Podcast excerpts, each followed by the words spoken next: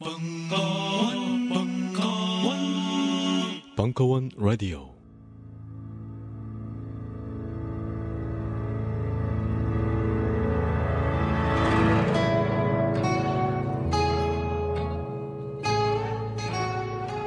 딴지 라디오 최초의 본격 먹방.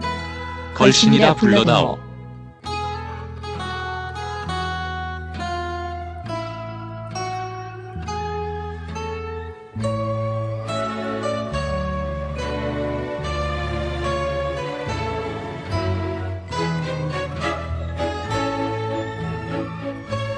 지금은 새벽 4시 담배를 사러 나간다. 입에서 호호 김이 난다. 아, 국물 먹고 싶다. 걸신이라 불러다오. 그 44번째 이야기.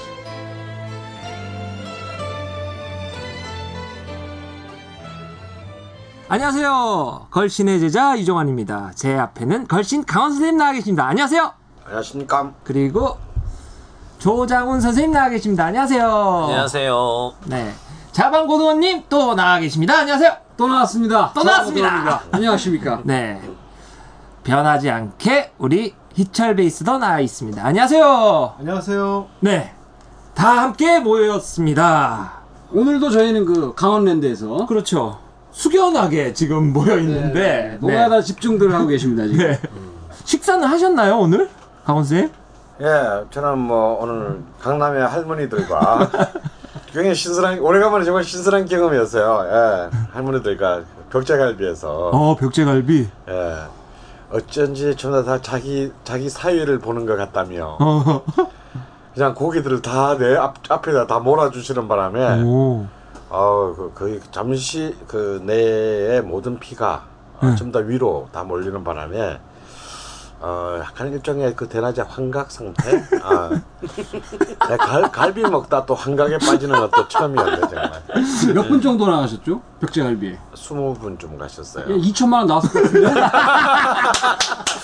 아 모르긴 해도 굉장히 많이 나왔을 걸로. 정확하게 한 820만 원 정도. 어우 나 벽제갈비는 강남 할머니들이니까. 참 힘든 데인데 거기. 아, 참 힘들더라고요. 예.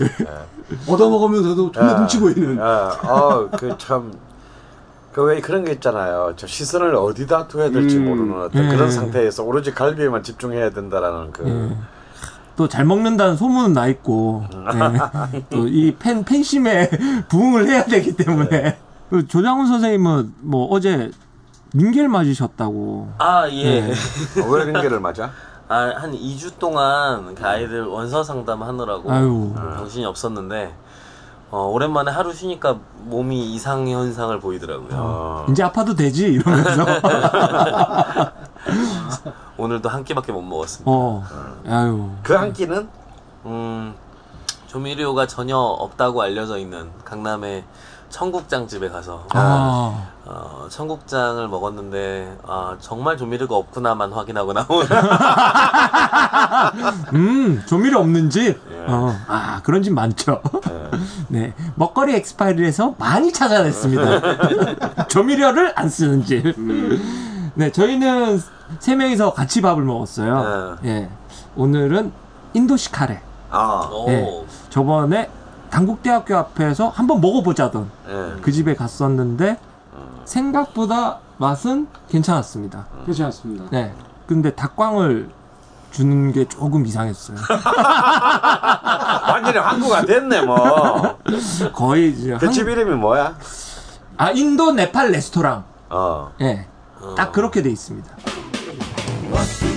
걸신에게 물어봐 뭐든지. 걸신에게 물어봐 뭐든지. 걸신에게 물어봐 뭐든지. 걸신에게 물어봐 맛있는 음식 알려주세요. 어떤지. 으로 가야 할까요? 음식의 역사 말해주세요. 걸신의 비법 알려주세요 지난 한 주 게시판 동향은 어땠는지에 관한 짧은 토크를 시작하겠습니다. 네네네. 지난주에도 저희가 그 우려를 하는 바와 마찬가지로 네. 저희 방송을 듣는 청취자분들의 분포를 봤을 때 worldwide 식으로다가 이걸 분석을 해볼 때 국내 6, 해외 4 아. 아니겠느냐 싶을 정도로 이번 주도 역시 해외에 계신 청취자분들이 강세를 또 띄었습니다. 그러면 오늘도 또 조장훈 씨가 나와 계시니까 낭낭한 목소리로. 장훈 씨 먼저 네.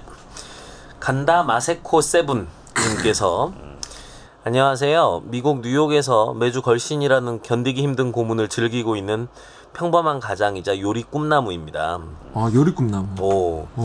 낙곰수 종방 후 극심한 금단 현상으로 방황하다가 걸신이란 오아시스를 만나 너무도 감사히 아껴가며 방송 잘 듣고 있습니다.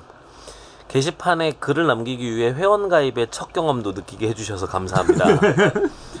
어, 제 나이가 마흔이 다 되어 꿈이라는 게 생겼는데요. 음, 어, 4년 후쯤 있을 마스터 셰프 코리아 시즌 7에 어, 참가하는 것과 55세가 지나면 동네 어귀에 메뉴판 따위 없는 선술집 하나 차리는 것 아, 심야식당이네 완전히 컨셉이. 예.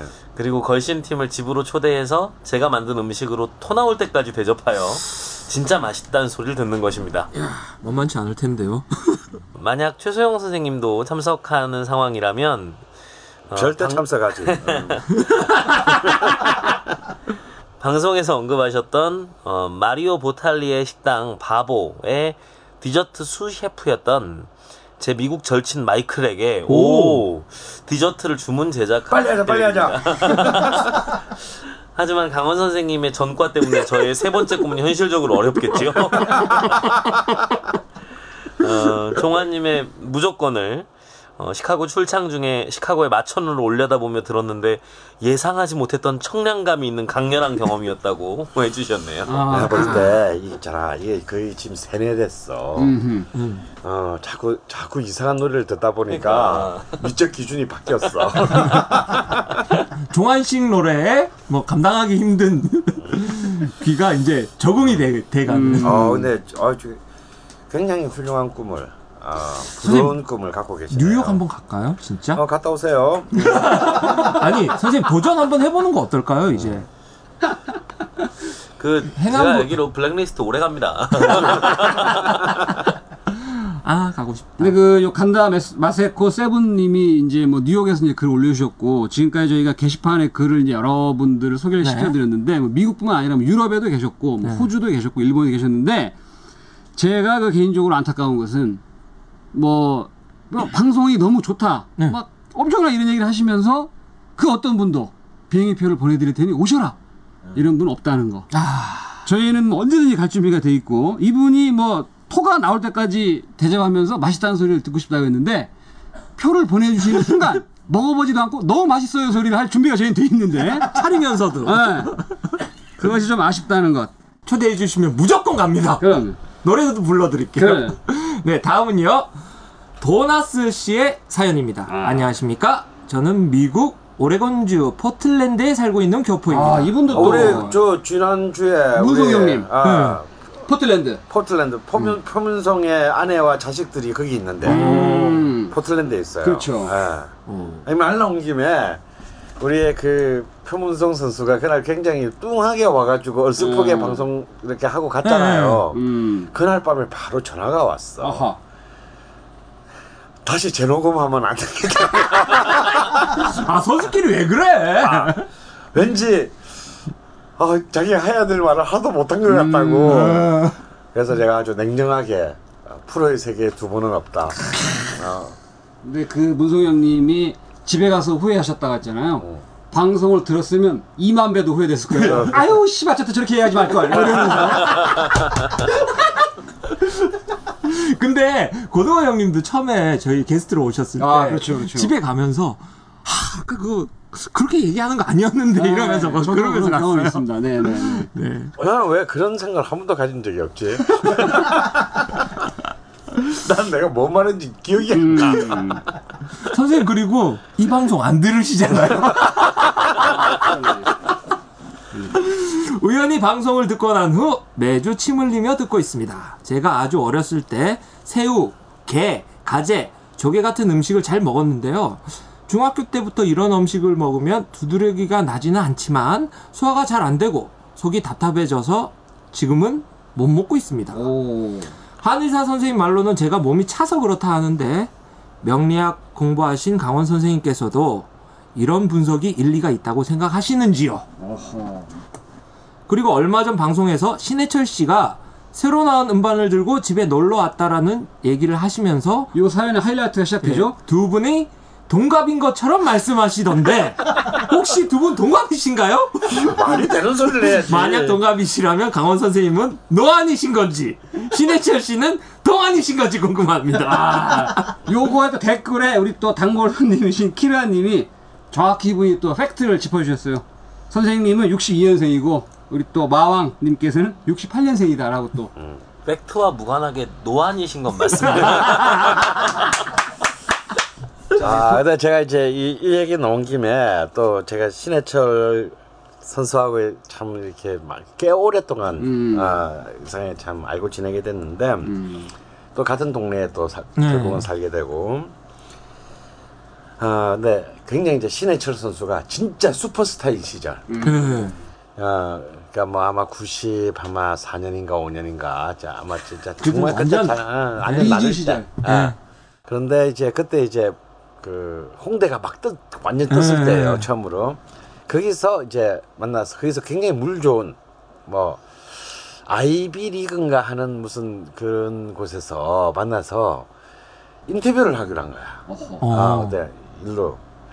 근데 내가 한 10분쯤 늦었어요. 네, 네. 그래서 내가 뭐 하고 어딘지는 몰라서 내가 막 찾다 찾다 간지 아, 찾아 딱 들어왔는데 입구에서 왜 목 없는 아저씨 둘이가 딱 날 딱 저지하더니 아줌마란 분이 왜 이러십니까 그러는 거야.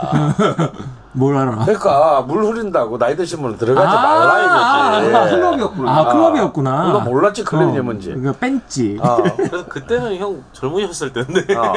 야, 지금 때 무려 이, 거의, 근 20년 전이야. 근데 이제 나만 해도 안 되는 거지. 그래서 아니, 저 나는 여기 안에 뭐 하는 데인지 모르겠는데 난 여기 약속이 있다고. 응, 응. 그것도 이렇게 신해철이라고 아냐고 그랬더니 네, 저, 저 바깥에서 기다리고 계십니다. 그런 거야. 응. 걔도 뺀지 먹은 거야. 아니, 아, 못 들어갔구나. 약속을 그 주선한 사람은 그럼 어떻게 된 거예요? 어, 그래서 우리 딴데막 시발시발 그래서 딴 데 가서 어. 인터뷰한 기억이. 물 관리는 정말 철저히 아, 해야 절대 돼요. 스타고 지나는 거 소용없어. 어. 근데 선생님이 그 기도들이 딱 잡고 어. 이런 얘기를 했을 거라고 저 예상했어요. 다 그렇게 얘기해요. 아이씨, 다 그렇게 얘기해요. 그 아니, 어쨌든 간에, 웃고 우리가 또 웃긴 즐겼지만, 이분의 궁금한 거는, 이런 그, 갑각류를 먹고, 음. 속이 답답하고 지금은 못 먹는다. 이게 몸이 차서 그런가? 어. 음. 그건 제가 뭐 한의사가 아니어서 잘 모르겠고요. 근데 또 명리학적으로는 뭐 이런 것에 대해서는 그렇게 또 설명이 없습니다. 갖다 붙일 게 별로 없네. 예, 근데 이제 명리학 쪽에서도 오운육기학이라는 것이 있는데 이거는 이제 명리학을 기반으로 한 이제 체질 분석의 틀입니다. 근데 아직 제가 그 부분까지 공부를 안 했어요. 어, 근데 어릴 때는 잘 먹었는데 중학교 때부터 이제 소화가 잘 안 되고 속이 답답해진다. 그러면 요때 좀 체질이 바뀌었을 가능성이 아. 있죠. 이런 가, 이런 이제 그 새우나 게, 가재, 다이, 조개, 뭐 갑각류 아니면 어패류인데. 네. 그러니까 아마 이거는 뭐 몸이 찬다 말다 이게 문제는 아닌 것 같고 사실은 보, 우리가 이제 살다 보면 어떨 때 굉장히 정말 오랫동안 못 먹었던 음식이 어느 순간부터 맛있어질 때도 있고. 맛있어지고 잘 들어가고 몸에 또 좋게도 느껴질 때가 있고 또 굉장히 오랫동안 먹어왔던 음식인데 어느 순간부터 막 그 이런 바 알러지 예. 예그 현상이 일어나고 이런 참 이 이 안타까운 현실을 받아들일 수 없는. 인체에 안타까운 이 예. 어, 좀 현실들이 있어요. 뭐 그런 걸 경험해 보지 못한 저로서는 뭐라고 드릴 말씀은 없습니다만 나는 왜 이렇게 알러지도 없는 거지? 어, 어, 저의 짧은 소견으로 뭐 도나스 씨께 한마디 하시, 하자면 꼭꼭 씹어 드셔라. 아니 근데 그렇지 않은 뭐 꼬- 꼬고 싶는 문제를 떠나가지고 아마 이게 또 어찌 보면은 또 그 일시적인 현상인데 이제 이게 괴롭다면 뭐냐면 하필 이 음식을 좋아하는데 음, 좋아하는데 못 먹는 게 이제 괴로운 거죠. 그렇죠. 어. 어. 그래서 저는 뭐 이 부분에 대해서는 뭐 그런 전문가적인 소견은 없고 좀 기다려 보시면 또 한 10년쯤 뒤에는 또 아무 문제 없이 들어갈 수도 있다. 음. 어. 예를 네, 예를 세상은 들어 넓고 먹을 건 많으니까 음. 뭐 먹고 이렇게 불편한 것은 뭐 먹지 말고 음, 또 다른 자기 몸에 잘 맞는 걸 또 많이 찾아보시는 게 어떨까 싶어요. 그 예를 들어 뭐 고등어 형이랑 나랑 뭐 방송에서도 얘기했듯이 개를 못 먹는다, 개를 멀리한다 그랬지만, 여기서 말하는 걔는 멍멍. 예, 예. 저번 주에 우리가 개를 그렇게 잘 먹는지 처음 알았어. 그렇죠. 예, 뭐 이런 건 이런 경우입니다. 사실 사실 저 뭐 그 고등어나 이종환 이 경우는 사실은 내볼 때이 이 글씨에 이 좀 자격이 없어. 어, 개고기도 못 먹고 뭐 이런 생각을 했는데 막상 맛있는 개고기 집에 가니까 글씨 들리듯이 처먹더라고. 지가 돈 안 낸다고. 저희가 그 지난주에 한개 한 얘기는 잠시 후에 네. 예, 그 그분이 또 사연 올리셨기 때문에 네. 그분 사연과 엮어서 오. 자 다음은 아이디 NNBYP님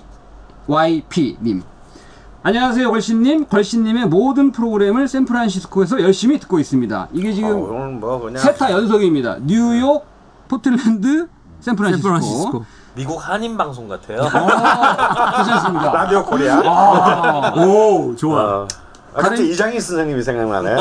어, 다름이 아니라 이번 달 말에 제가 3일짜리 파티를 Sea Ranch라는 곳에서 하려고 집을 빌리고 미국 친구들 정말 10명을 부럽다. 초대해 놨습니다. 파티 기간 중 한 번 저녁을 한국 음식으로 만들 거라고 친구들에게 아, 친, 미국 친구들이니까 외국인이겠네. 네네네 이미 얘기해 놓은 상태고요. 응. 신선한 한국 재료인 깻잎, 상추, 한국적 스타일의 재료들은 구하기 어렵지만 일반 채소나 질 좋은 고기, 신선한 생선이나 해산물, 한국 양념장 등 다른 것들은 다 구하기 쉽습니다. 빌리는 집에 가스렌지, 오븐, 차콜 바베큐 하는 도구들도 다 갖춰져 있다고 하네요. 미식가들이 많은 도시에 살다 보니 친구들 입맛이 다 고급이라 아무거나 대충 만들어주고 야 이거 좋은 거야 라고 하기도 어렵고요. 그리고 가능하다면 나파나 소노마, 세인트 헬레나 같은 주변 지역 와인 중에서도 어울릴 만한 와인이 있다면 알려주세요. 요. 라고 이제 또 글을 올리셨습니다. 어. 그래서 뭐 뭘 알려달라는가 와인 말고 뭐 요분이 이제 3일짜리 파티를 하는데 네. 하는데 매- 한끼 저녁을 이 미국 한- 친구들한테 한식으로. 한국식으로 해주고 싶다. 뭐를 만들어주면 좋겠냐? 음. 라는 질문이세요.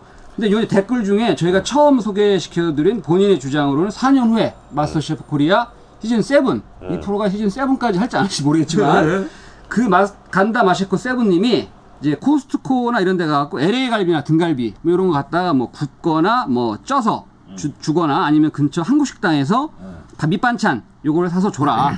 그 다음에 이분의 주, 그 추천 와인은 나파밸리의 뭐 로버트 몬다비 Merlot나 Cabernet Sauvignon 같은 거를 준비하면 좋을 것 같다. 이런 또 의견을 주셨고 또 아이디 준님 요분도 샌프란시스코에 계시다는데 그 해물이랑 뭐 베이컨 같은 거랑 섞어가지고 뭐 전을 부쳐줘라.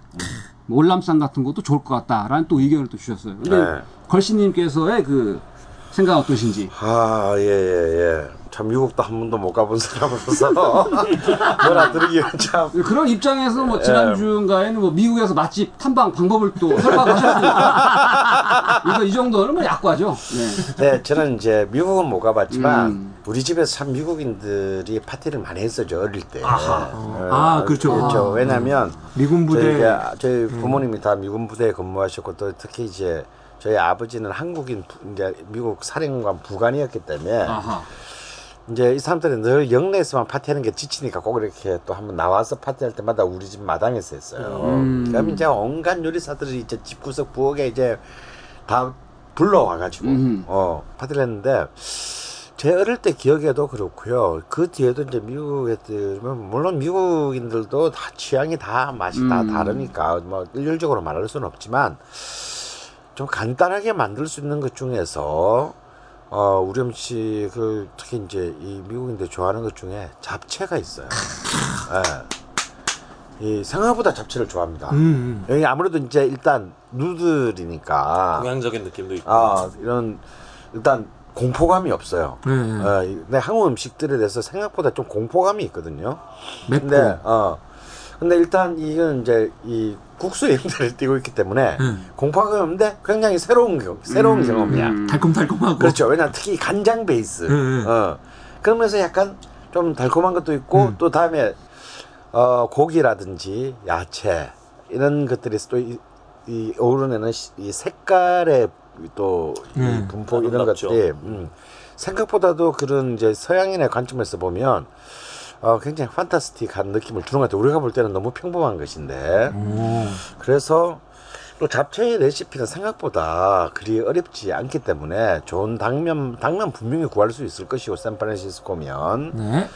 그런 어 잡채 요리에 한번 좀 도전해 보는 게 어떻겠나라는 게 저의 이제 제안이고 또 이제 그 샌프란시스코는 근처에 이제 아주 훌륭한 캘리포니아 와인들 나파밸리, 소노마밸리 뭐 이런 이제 그 많은데 이 잡채가요 또 와인하고 생각보다 굉장히 잘 어울리는 또 우리 음식입니다. 그렇죠. 그래서 이제 또 지금 아직까지 그쪽은 기후가 어쩐지는 모르겠지만 아직까지 그렇게 추운 것 같지는 않군요. 그렇다면 아무래도 이제 낮에는 좀 더울 수도 있고 그러면은 이 잡채하고 굉장히 잘 어울리는 화이트 와인을 하나 그 소개해 주고 싶은데요.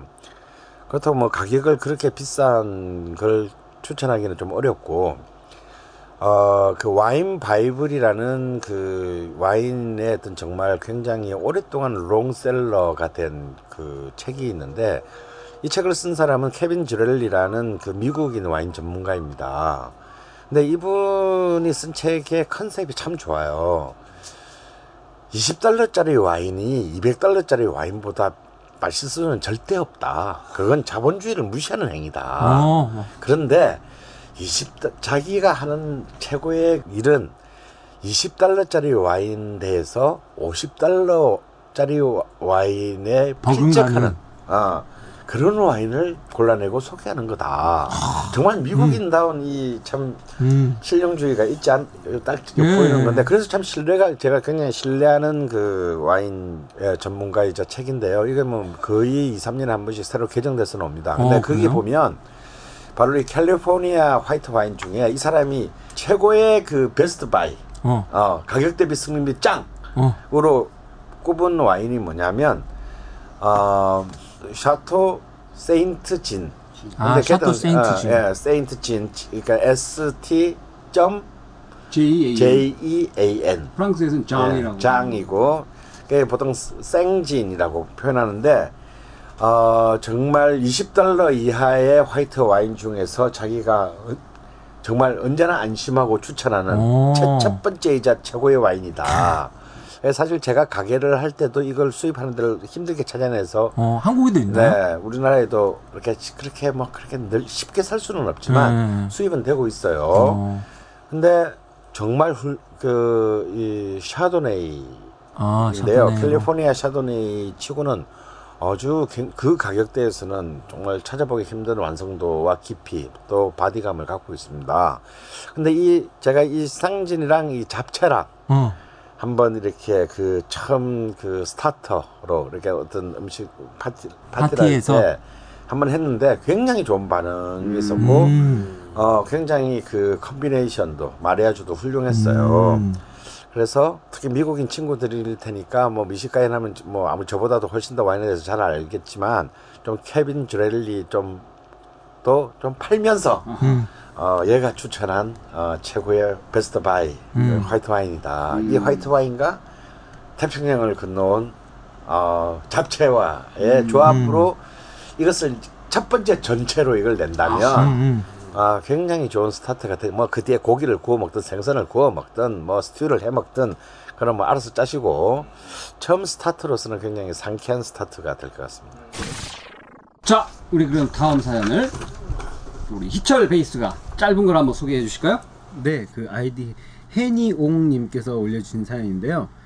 안녕하세요. 부탁 좀 드리겠습니다. 토요일이 여친님 생신인데 분위기 낼 수 있는 맛있는 스테이크집 소개 좀 해주세요. 용인 수지가 서식지인데 적당히 드라이브도 하고 식사할 수 있는 곳이면 좋겠습니다. 미리 감사드립니다. 아, 어떻게? 저희가 지난번에 그 정자동 예, 쪽에 있는 네. 벨라로사. 벨라로사. 벨라로사는 네. 한번 소개가 정말 됐었죠. 이 스테이크 집 이게 정말 너무 너무 참 힘들어요. 이 마음에 드는 너무 이제 이 프랜차이즈 패밀리 레스토랑이 그 지배하고 있어서 근데 또 이렇게 또 여- 사귄 지 얼마 안 되는 또 여친님이랑 한번 좀 그런 데를 음. 가보는 것도 좋은데 사실 이 용인 수지에서 스테이크 집은 저는 뭐 제대로 된 걸 본 적은 없는 것 같군요. 예, 맞습니다. 이게 뭐 그렇다고 뭐 아웃백을 가셔라라고 할 수도 없고. 어. 저 저는 뭐 저번에도 한번 얘기했지만 델리 킹스 다이너 어. 그, 음. 예, 거기가 저 스카이 라운, 라운지에서 어. 쫙 밑에 차, 밑에를 내려다 보면서 연인들이 가기에는 뭐 손색 없는 음. 네, 아주 뭐 가격대도 괜찮고 그다음에 그 지난번에 종환 씨가 한번 얘기했던 세계 3대 스테이크 집이라는 한 군데가 뭐 아. 용인 수지 쪽은 아니지만 네 그게 어디였죠? 저도 못 가봤는데 네네. 지금 그 동대문 쪽에 아하. JW 메리어트 호텔. 메리어트 호텔에 아, 잠깐만요 3대 스테이크 집 중에 하나라고 지금 주장이 되는 주장이 되고 있는 네. 약간 고가라고 제가 들었는데 네, 8만 원씩 해요 1인분에 예. 근데 이게 스테이크만 한 덩어리 나오는 게 아니라 뭐 이렇게 예. side dish들도 나오고 근데 그까지 여기 용인 수지에서 토요일 날 그 멀어요 동대문을 뚫고 가면 아마 그 먹기도 전에 여친님께서 드라이브가 아니라 고문이 될 화를, 가능성. 화를 내 너 지금 뭐하니? 오. 어. 네, 난 사주기 싫어서 그러는 거지. 어. 이런 소리가 나올 가능성이 있다는 데 제 전재산과 왼쪽 발목을. 하긴 거기가 예. 맥혀 어. 토요일 날 되게 맥혀 서래 마을 정도가 좋지 않을까요? 오. 그 메리어트 호텔 거기가 BLT라고 음. 세계 3대 그 스테이크 체인점이라고는 하는데 음. 그런 그게 들어왔다라는 얘기만 듣고 음. 강원 선생님하고도 한번 가자 음. 그런 얘기만 오고 갔던 집입니다. 그래서 뭐 저도 이렇게 뭐 압구정동에 뭐 드라이 에이징을 음. 한다는 이른바 티본 스테이크 집도 가보고 뭐 좀 스테이크 좀 한다는 집을 좀 몇 군데 가봤습니다만 음. 가격에 비해서 사- 솔직히 그렇게 만족도가? 크게, 아, 만족도가 좋지 않아요. 그래서 괜히 그- 이 막히는 토요일 날 오후에 차 안에서 짜증나게 만들지 말고 네. 음, 뭐 벨라로사나 그 델리킹스 다이너나? 아, 음, 다이너나 이런 데서 한번 같은 이 동네에서 네. 어, 예, 다 있고 뭐, 뭐 분당 아니면 음. 다 분당이죠. 예, 네, 분당 분당, 용인 용인 수지. 고만고만 네, 안 고만, 돼요. 고만. 그러니까 뭐 여기서 수지에서 가깝 멀지, 멀지 않으니까 네네. 해결하는 게 어떨까? 자, 뭐 기분도 좋은데 저 제가 BBO 알라로 0306 한 메일을 쓰고 있습니다. 아하. 네. Hen이용 씨 저에게 메일 주세요. 저희 집에서 스테이크 해드리겠습니다. 진짜가요? 네, 진짜입니다. 어, 올 네. 때는 여자 좀 같이 와야죠. 네, 여자친구와 함께 할 수 있는 요리는 자방고등어님이 하고 빠빠라바. 제가 식당을 빌려드리는 제가 그 한 가지 우려가 되는 것은 이분이 이 글을 올리실 당시에 여자친구와 정말 종환 씨 집에 올 때 여자친구와 똑같은 사람일 것인가. 네 약간 걱정이 되긴 합니다만은. 똑같은 사람이는데 오른쪽 발목을 걸어. 똑같은 사람이지만 어, 이번 주 토요일 여자친구 생일은 지나갔을 아, 거라는 아, 거. 오케이. 아, 그래서. 네, 그래도 한번 연락 주십시오. 왜 이렇게 무리한 약속을 하시나 했네요. 자, 다음 네. 사연. 우리 장훈 씨가. 그 사짜 식당님께서 수원을 디비보자라는 제목으로 글을 올려주셨는데요. 안녕하세요. 평소에 무언가를 먹을 때 절대로 줄을 서지 않는다는 신조를 가진 저를 7살, 5살 두 딸과 아내와 함께 맛집에 줄을 서게 만드셨으니 이를 어찌할까요? 어, 지난 방송에서 수원이 소울시티로 소개되어 수원 맛집 투어를 다녀왔습니다. 진미통닭, 그 큰 홀 안은 손님들로 바글거리고 기다리다 나온 닭을 보고 든 생각은 양이 많다였는데 맛을 보니 전형적인 가마솥 통닭이었습니다. 음. 아이들과 아내가 아주 좋아해서 안심이 되었습니다. 어, 계산 후 곧바로 보형만두로 직행. 중간 맛 쫄면과 고기 만두를 뚝딱 비웠습니다. 음. 어, 추석 지내, 제사를 지낸 다음 날 아침부터 가족들과 순댓국을 먹으러 수원 역앞 어, 일미 식당이겠죠. 일미 식당을 그렇죠. 갔었는데 고기가 다 떨어졌다는 겁니다. 어, 곧바로 아우네 순대 청국장집으로 택시를 타고 갔지만 추석 휴업. 아. 곧바로 걸신 지도를 가동하여 찍은 곳이 골목집 묵은지집.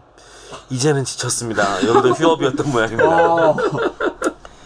방송에 소개한 화홍문 근처가 아닌 메탄동에 새로 열었다고 해서 전화로 직접 확인 후 찾아갔습니다. 반찬은 그럭저럭 먹을만 했고 묵은지 돼지찜은 어, 평범한 비주얼의 맛도 못 먹을 정도는 아니었습니다. 근데 맛이 특이한 없다는 건 얘기네 뭐. 어. 이거 누가 소개한 거야? 자반이 소개한 거지. 그렇습니다. 요거의 비밀은 또 잠시 후에 또 나옵니다. 그 근데 특이한 건 정확히 무슨 재료인지 모르겠지만 계피향인지 다른 향신료인지 특유의 향미가 나는 것이었습니다. 어, 개고생을 했는데 여기서 만여행을 맞추긴 아쉬웠지만 보영만두, 보용만두, 남보원 모두 추석 연휴 휴업. 아. 결국 어, 주전행 버스를 타고 교동짬뽕에 도착하니 사장님이 반갑게 맞이해 주십니다. 우리의 세트 메뉴인 짬뽕 곱빼기 4단계. 오. 어우 세게 드시는데요.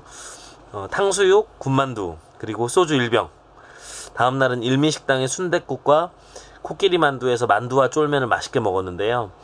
어, 정말 즐거운 추석 연휴를 보낸 것 같습니다. 감사합니다. 아, 이분은 그 저희가 추석 연휴 전에 녹음한 그 소울시티 수원편. 네. 그래서 저희가 소개한 식당의 거의 뭐 70%를 네. 다 직접 돌아다니셨던 것 같아요. 그러게요. 그리고 이분이 이런 걸 했어요. 그 자기가 지금 지금까지 다녀본 개고기 집이 한 두 군데가 있는데 어허. 이곳을 더 이상 가지 않게 한 집이 있다. 아. 이곳을 소개시켜 주겠다며 오. 저에게 메일을 보내왔습니다. 오. 네. 그래서 강원 선생님께 선생님 개고기랍니다. 그랬더니 선생님이 가자. 어. 그래서 약속을 잡고 아하. 가게 됐어요. 아. 네. 지난주 토요일이었죠? 네. 어, 제가 그렇게 개고기를 좋아하는지 몰랐습니다. 네, 그런, 그래가지고, 아 그분이신가? 예. 네. 아 제가 참. 오늘 문자를 보냈어요. 형님, 그냥 문자 한번 보내봅니다. 답장이 왔어요. 제가 동생인 걸로 알고 있는데. 그래서 제가 또 문자를 보냅니다. 아하. 밥 사주면 다 형이에요. 아, 예. 정말 그 아주 감동적인 그 성남시 하대원동에 네. 이렇게 정보가 넘쳐나는 세상에서도 그리 거의 어떤 인터넷으로 참 소개된 적이 네. 없을 것 같은 그렇지만 정말 깜딱 놀랄 만한 네이버에 찾아보면 음. 딱두 개의 블로그만. 아, 블로그만 있습니다. 네, 그럴 수밖에 없는 것 같아요. 왜냐면 우리- 우리가 갔을 때 보니까 다 노인들이시더라고. 블로그를 할- 사실 분들이 아니야. 음. 예, 근데 정말 제 마음속의 랭킹에 극심한 변, 변화와 변동을 갖고 오게 만든 음. 어, 훌륭한 그 개고기집. 근데 어, 이그 성남의 그 연수 사철탕, 아, 네, 그 여기에 참 되게 인상 깊었던 것은 두 가지였습니다. 하나는 뭐 어, 개고기 자체의 수준도 훌륭했지만 우리 보통 이제 이 그 수육을 먹으러 가면 이 이제 고기가 식지 않게 하기 위해서 밑에서 이렇게 전기들을 네, 올려주는. 예, 올려주잖아요. 그래서 그 올려왔어요. 근데 정말 깜짝 놀란 게 고기를 개고기를 다 먹고 그 대바구니. 야, 그 바구니 바구니를 딱 뺐는데 밑에 보신탕 그러니까 그게 게장국이. 그대로 게장국이 그대로 있는 거예요. 그러니까 게장국을 끓여서 그 전기로. 그 전기를 전기로. 어, 올린 거야. 아. 근데 그 게장국이 정말 맛있었다는 거. 음. 근데 그 게장국은 된장과 이제 들깨가 중심이 된 기존의 우리 통상적인 게장국이 아니라 약간 육개장 스타일의 음. 오. 뿔뿔이 스스무리 무리 그다음에 시원 담백 깔쌈한 음. 이게 뭐냐면 약간 남한식이라기보다는 북한식에 가까운 네. 아 깜짝 놀란 것이 약간 아 이게 좀 이북 스타일의 아. 그 게장국이구나. 그래서 우리가 언젠가 육개장도 결국 그 게장국에서 이제 게 대신에 파생됐다는. 이제 음. 배송됐는데 정말 쯤에는 그 게장국의 원형에 아, 가까운 어떤 그런 근데 또 너무 재밌었던 게 그 게장국에 들어있던 고기조차가 맛있었어요. 오. 어, 그래서 아주 우리 사자 식당님 덕분에 제가 또, 또 하나의 어떤 새로운 그 21세기 들어. 예, 예, 제가 21세기에 들어와서 먹어본 개고기 집에서 가장 훌륭한 개고기 집을 음. 경험했던 거, 어, 참 감사드립니다. 음. 자, 다음. 네, 스카님이요. 조장훈 선생님 귀하라는 제목으로 걸신 애청자입니다. 일전 방송에서 김제 지역 얘기하시면서 중국집이 딱 한 곳 있는데 라고 언급만 하시고 자세한 설명이 없었습니다. 해당 방송이 끝났는데요. 김제 쪽 맛집이 많지 않다는 것은 잘 알려진 사실이기 때문에 중국집 딱 한 곳 이곳이라도 꼭 알려주십시오. 라는 사연입니다. 어디였습니까, 거기가? 밑에 댓글로 아이디 배고프다님이 어. 고추짬뽕으로 유명한 대흥각 아니면 화교분이 운영하는 중수원 아닐까요? 라고 하셨는데 네. 네. 어, 제가 그날 얘기하려고 했던 집은 대흥각이 맞습니다. 오. 그 대흥각은 어, 고추짬뽕을 시키면 네. 그 약간 군산 복성하고 어. 조금 유사한 음. 어, 돼지고기가 위에 수북이 있는 어, 오. 그런 고추짬뽕이 나옵니다. 근데 그집 짬뽕 맛은 어, 나쁘지 않은데요. 네. 좀 많이 매워서 오. 어떤 분들은 좀 어려워하시는 분들도 어. 있으셨던 걸로 기억하고요. 고추 짬뽕이잖아. 그렇죠. 음. 그리고 이제 육미 짜장이 이제 그 집에서 그 나오는데요. 음. 그러니까 흔히 유니 짜장이라고 하죠. 네네. 그 육미를 음. 이제 네. 중국어로 읽어서 유니 짜장이라고 하는데 거기에서는 이제 육미 짜장이라고 메뉴판에 되어 있습니다. 근데 그 짜장이 짜장과 짬뽕이 모두 이렇게 스테인레스 그릇에 아, 스댕에. 어, 나오는 음. 집인데 고급이네. 집도 아주 오래된 건물일 뿐만 아니라 꽤 괜찮은 집입니다. 음. 어 그런데 그 말씀하신 중수원은 여기도 여기도 제가 가봤는데 네. 이 집은 어, 짬뽕보다 볶음밥이 굉장히 인상적입니다. 어. 네, 볶음밥이 정말 이렇게 옛날 불맛이 살아 있는 그리고 라드를 쓰나 하는 생각이 들 만큼 오. 풍미가 있는 볶음밥이 묵직하게 예, 나오고요. 그리고 제가 이제 짬뽕을 워낙에 좋아해서 어. 그 짬뽕 여행만 혼자 기획해서 한 다섯 번 정도 갔다 왔는데 김제 지역을 갈 때 제가 세 군데를 목표를 하고 갔었습니다. 어. 그첫 번째는 대흥각이었고요. 네. 두 번째는 청화반점이라는 곳이 음. 그 있었는데 이 집은 이제 좀 정말 이렇게 그 시골에 네. 어, 예, 들어가서 있는 집인데요. 어, 이 집은 가끔 개념 없이 아무데나 쉰답니다. 어, 그래서 제가 가는 날 하필 또 쉬는 날이어서 에헤. 어, 그래서 맛을 못 보고 왔었고 한 집은 이제 김제 고각이라고 하는 어. 약간 폭식계 짬뽕에 가까운 비주얼을 가진 전복 홍합 짬뽕을 하는 네. 곳인데요. 음. 아, 이 집은 어, 호불호가 확실히 갈릴 것 같습니다. 네. 일단 뭐이 집은 저도 가봤어요. 짬뽕의 어. 특징이 호불호가 좀 갈리는 네. 것도 있지만 이 집 조미료를 거의 쓰지 않는 것 같아요. 음. 네, 그래서 굉장히 좀 건강한 느낌의 맛을 찾으시는 분이라면 고각도 나쁘지 않겠다 싶지만 약간 해물탕 같은 느낌이 들어요. 그렇죠, 그렇죠. 네. 근데 어, 저는 어, 대흥각 짬뽕은 어, 군산하고 겨루어도 어, 밀리지 않을 만큼 음. 나쁘지 않다. 라는 생각입니다. 그, 나, 나와 있는 그 조개들을 다 파먹으면 면이 뿔습니다. 아하, 너무 많아가지고. 자, 다음 사연. 아이디 컴퓨서브님께서 걸신 파일럿 방송 커피 칸타타부터 한 해도 빠짐없이 열혈 청취하고 있는 애청자입니다. 팟캐스트 방송 중 걸신이라 불러다오야말로 군계 일학이라고 생각합니다. 다름이 아니오라 십수년 전 넘버3를 보며 송능한 감독님의 광팬이 되었지만 넘버 3와 세기말 이렇게 두 편만이 그분의 필모그래피에 있을 뿐이어서 송 감독님의 팬으로서 참 의아한 생각이 들었고 감독님의 그 후 삶에 대해 궁금해지기 시작했습니다. 검색을 해보니 캐나다로 이민을 떠나셨다고 하는데 혹시 강 선생님이 이분과 개인적인 친분이 있으시다면 감독님의 근황에 대해서 알려주실 수 있으신지요? 그 뭐 송랑 감독님은 본래 이제 저 사실 제 뭐 굳이 따지자면 제 대학의 2년 선배님이시고 과는 다르지만 같은 인문대 이제 어문 계열의 그 2년 선배님이신데 뭐 사실 학교 다닐 때 몰랐고요. 어, 어, 사실 이제 그 분의 데뷔작이 이제 뭐 그것도 끝, 끝부분에 좀 나온 것 때문에 또 참 누가 뭐 잘라서 올리고 뭐 이래가지고 저 다시 넘버 3가 돼서 했는데 넘버 3가 이제 이번에 감독으로서는 그 데뷔작인데 그 전에는 이제 그 작가로 시나리오 작가로 유명했었죠. 그 특히 이분의 형님이 송나은 감독의 형님이 송기란 작가님이라고 어 정말 임근택 감독님과 굉장히 오랫동안 작업을 해온 한국 시나리오계의 아주 거장이셨습니다. 그 이분들이 다 이제 우리 옆에 있는 우리 조장훈 선수와 같은 이제 전주 음. 어, 전주의 이제 이 명문가의 이제 그 분들인데 우리 왜 전주 들어갈 때 그 뭐지 호남, 호남 제, 제일문. 제일문이라는 이제 그걸 네. 지나게 되는데 그걸 쓰신 분이 강함 선생. 예. 예. 그분이 제가 알기로는 송 감독님의 외할아버지로 알고 있는데 아, 그게 현판을. 네. 오. 뭐, 뭐 믿거나 말거나 나 하도 오래돼서 저도 기억이 가물가물해요.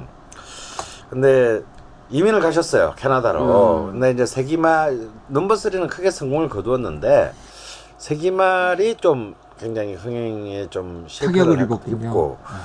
그런데 이제 이 송 감독님의 그 형수님이 굉장히 뛰어난 일러스터입니다. 음. 예.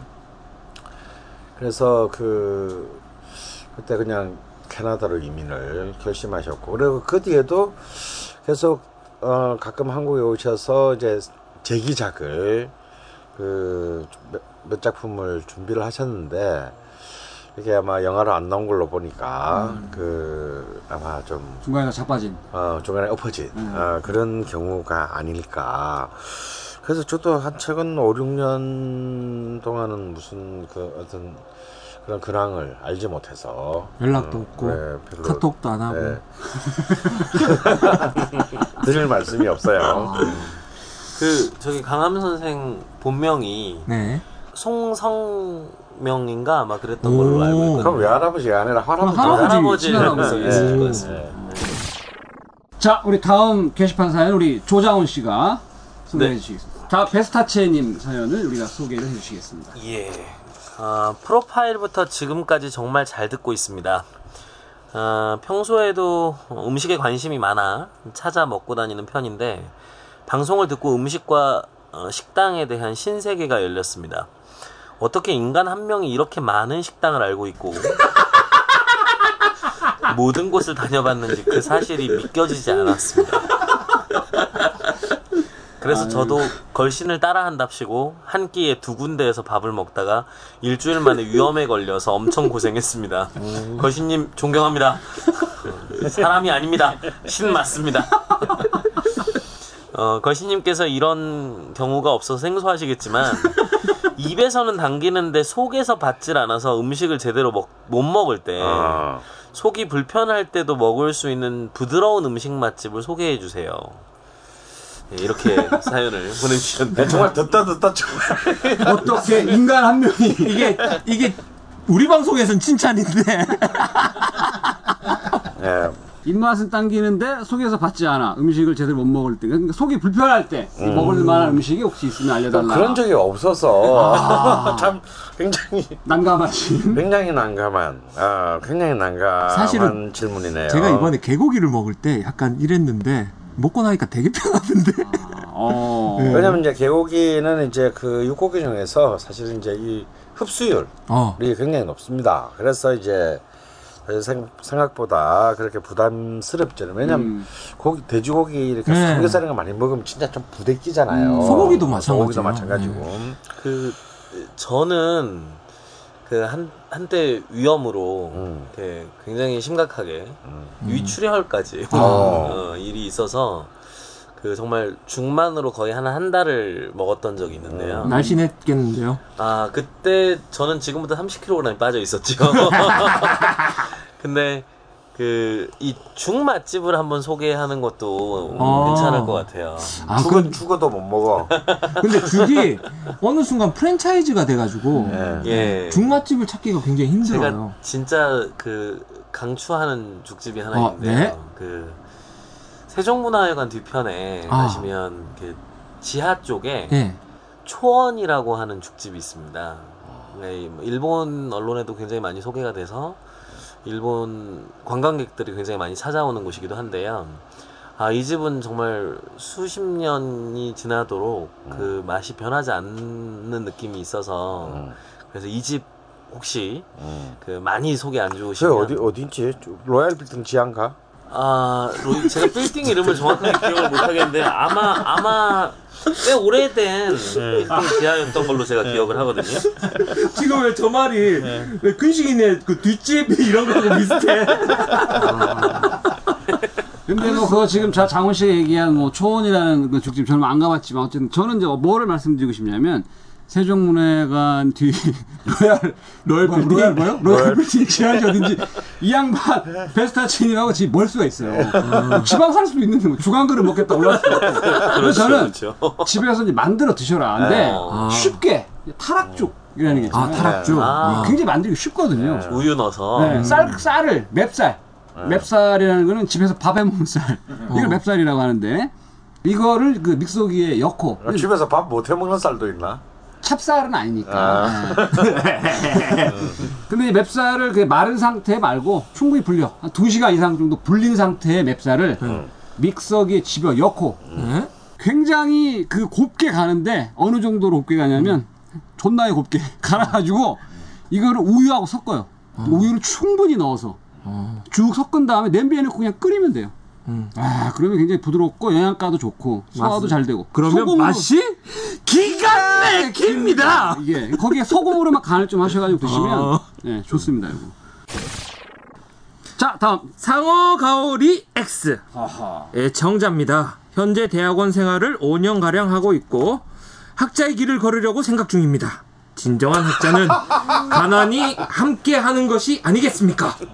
해서 요즘 마- 라면을 자주 먹고 앞으로도 1년, 2년 정도는 두, 2, 3일에 한 끼는 라면을 먹을 것입니다. 아하. 라면 봉지에 나와 있는 조리 방법을 따라 끓여 먹어도 기본적으로 맛은 있지만 걸신 패밀리에서는 더 맛있게 끓여 드시지 않을까 하는 기대에 글을 올립니다. 아하. 라면의 종류도 콕 찍어서 얘기해 주십시오. 음. 알려주시는 레시피대로 라면 열심히 끓여 먹고 열심히 연구해서 더 나은 세상을 만드는데 도움이 되도록 하겠습니다. 감사합니다. 아, 저는 이 사연을 들으면서 좀왜 애잔하다.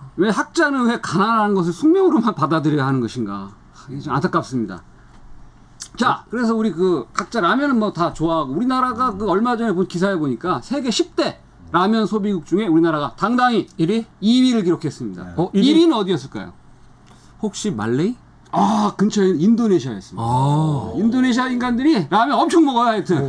저 인도네시아에도 또 올해 그 일땜이 있었는데 어마어마하게 끓여 먹습니다. 그러니까 미고랭. 지금, 지금 말하는 라면이라고 하는 것은 이제 인스턴트, 인스턴트 라, 라면. 면을 말하는 거죠. 각자 음. 그 자신만의 라면을 맛있게 먹는 법이 있다면 한번 얘기를 한번 해볼까요? 선생님 먼저 혹시 있으신가요? 네, 저는 사실은 뭐 라면 인스턴트 라면을 잘 끓여 먹지는 않고요. 어 근데 저는 일단 저의 원칙은 절대 신라면은 안 먹는다. 오호. 주로 아, 한 가지만 드시지 않으신가요? 네, 저는 아, 신라면은 라면계의 이단이다. 아, 반칙이다. 그 아. 이유가 아니, 왜냐면 인스턴트 라면이 주는 저의 가장 그, 그 오랜 기준은 뭐냐면 옛날 덕용포장 삼양라면이야말로 다섯 개들이? 아, 다섯 개들이 이 덕용포장 삼양라면이 저는 라면의 인스턴트 라면의 이 원점이라고 생각하고 기준? 네. 그러나 공업용 소뼈 파문 이후 네. 사라져 버렸죠. 네. 우지 파동. 네, 우지 파동인데가 말도 안 되는 거죠, 사실은. 말도 안 되는 얘기인데, 어, 라면 그보다 더 나쁜 게 더 많은데, 해필 그걸 꼭 집어서. 어, 근데 사실 저는 그, 이 덕용포장이 사라진 이후로 저의 라면 인생은 그때 그 라면과 가장 유사한 라면이 뭐, 뭐일까? 아, 그것이 저의 유일한 라면의 기준이에요. 그래서 이제 오랫동안 제가 그 비슷하진 않지만, 어, 오랫동안 그래도 이 정통파 라면의 어떤 계승을 하고 있다고 이제 믿어온 것이 바로 안성탕면입니다. 그렇죠. 근데 이 안성탕면이 한 3, 4년 전부터 맛이 조금 변했습니다. 변했습니다. 고급화 됐어, 고급화. 동의합니다. 네, 그래서 아 정말 그 새들도 세상을 뜨는구나가 아니라 이제 안성탕면도 이제 너무 이- 고급지다. 네, 이 사파의 길로 접어들고 있다. 지난주에 백석 하셨으면서 그래서 저는 요즘 다시 그 라면의 원점을 생각하다가 그래 이 라면이 있었다. 음. 음. 이 뭐냐 소고기 라면입니다. 소고기면 네, 소고기면 그 농심 건가요? 아니 그 아니 삼양- 삼양입니다. 예. 삼양 쇠고기면. 예, 삼양 소 예, 쇠고 소고기면이야, 쇠고기면이야. 포장에는 쇠고기면이라고 써 있었던 걸로 네. 기억합니다. 그래서 아 이게 있었지. 내가 이 그 안성탕면과 너무 오랜 시간을 보내다 보니 얘를 잊었다. 근데 이게 음. 파는 데가 잘 없어. 오. 음. 예, 워낙 인기가 없다 보니. 아. 예. 대형 마트에도 잘 안 팔아요. 네, 대형 마트에도 파는 데도 있고 안 파는 데도 있고 어. 또 혹은 팔았다가 안 팔았다가 어. 찾는 사람이 워낙 많다 보니 아하. 굉장히 이제 참 그 이제 이 시장에서는 거의 이제 그 아, 금치산자의 운명을 그 갖고 있는 라면입니다만 제가 다시 어떻게 우연히 동네 마트에서 이 소고기 라면을 소고기 면을 이제 사서 끓여 보니까 이전 안성탕보다 이게 훨씬 낫다. 네, 저도 개인적으로 네. 그렇게 생각합니다. 그리고 저 또 두 번째 원칙은 라면에 아무것도 넣지 않는다. 뭐 계란, 파, 뭐 마늘 혹은 참기름 한 방울 혹은 식초 한 방울 등등 수많은 어떤 이 비법들이 있는데 물 이외에는 네. 형님께서는 그 염도를 줄이는 모든 걸 좋아하지 않으세요? 그래서 오로지 그 면 그 자체와 그리고 그 봉지에서 규정된 물 양의 약 90%. 아하, 그러니까 500ml라고 되게 돼 있으니까. 그러니까 보통 500, 550으로 돼 있죠. 네. 저는 한 450 정도. 아하. 예, 그래서 좀 더 짜게, 좀더 그 수프의 맛을. 그래 왜냐하면 그 규정대로 끓이면요 물하고 이 면이 따로 놀아요. 근데 물을 조금 한 10% 줄여서 하면 이 그 스프의 맛이 음. 면에 충분하게 배어듭니다. 그래서 그렇게 됐을 때 나중에 밥 반 공기 정도 말아 먹을 때도 어, 굉장히 핍진성이 높아진다. 음. 정말 문학 비평 용어가 이런 데서 이렇게 사용되냐고요. 과연 이 말이 사실일까요? 지금부터 정윤수의 말입니다. 아, 라면도 말이죠. 88년인가 9년도에 그 과천에 그 강원 선생께서 사셨는데 아, 제가 거기서 어, 한한 달 정도 있었습니다. 그러다 새벽쯤에 막 이 잠결에 듣는 해금 소리 막 이런 데 막 전율을 느끼고 막 그랬는데 그러다가 이제 라면을 먹게 됐습니다. 어, 라면 물을 제가 끓였나 뭐 하여튼 그랬어요. 어, 그런데 스프, 아, 라면을 넣기 전에 어, 저의 이상한 행동, 즉, 라면에 물을 끓인다, 팔팔 끓었을 때 라면을 넣으려고 한다, 라는 지극히 정상적인 행동을 이상하게 바라본 그 걸신께서 막 달려오더니 넣지 말라고 하고 이제 라면 육수를 만들기 시작했습니다. 그로부터 한 시간 후에 에, 동토는 어, 새벽과 함께 라면 육수를 냉장고에 있는 모든 걸 다 이제 퓨전해서 육수를 끓여가지고 그걸로 라면을 먹었던 어, 그럼 우리 저 장훈 씨는 장훈 씨만의 좋아하는 라면과 그것을 끓여 먹는 나름의 방법이 있다면. 예, 저도 쇠고기면 개인적으로 참 좋아하는데요. 음. 아, 저는 그 라면을 먹을 때 이제 가장 큰 딜레마가 음. 꼬들꼬들한 면을 좋아하느냐, 아하. 톡 삶은 면을 좋아하느냐의 아하. 차이인 것 같아요. 아하. 근데 사실 그 꼬들꼬들하게 만든다고 덜 익혔을 때 맛없는 음, 경우가 너무 많고요. 음, 그렇죠. 또 그리고 푹 삶은다고 익혔을 때 이제 풀어져가지고 이제 젓가락에서 미끄러지는 예. 이런 사태들이 또 올 수 있는데 음. 어 저는 이것의 조화를 만드는 게 라면 끓일 때 핵심이 아닐까. 음. 그래서 이제 규정된 물량을 정확히 지키고 음. 스프량을 지키고 저도 되도록이면 뭘 넣어서 넣- 먹지 않는 음. 편인데 음. 어 그리고 이제 중요한 건 어, 라면을 끓이다가 음?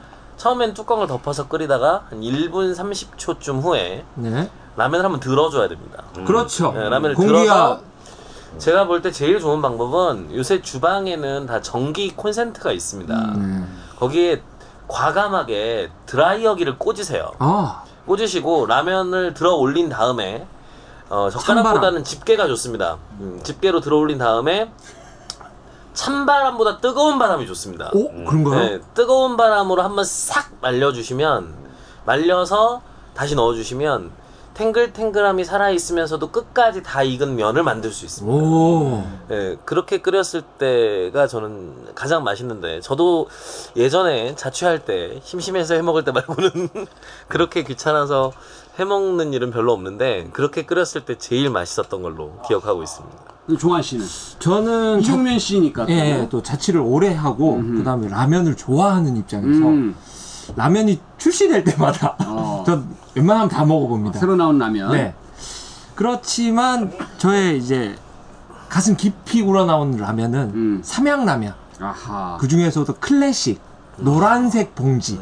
아. 근데 요즘은 찾아볼 수가 없어요. 아하. 한 1, 2년 전부터 자취를 감췄습니다. 어. 아, 안타깝게 생각을 하고 음. 그리고 어, 앞에서 선생님하고 조장훈 선생님하고 말씀을 하셨듯이 저도 아, 이제는 아무것도 넣지 않습니다. 아하. 뭐 식초 조금 뭐 위에는 아무것도 넣지 않고 음. 저는 일단 밥을 맙니다.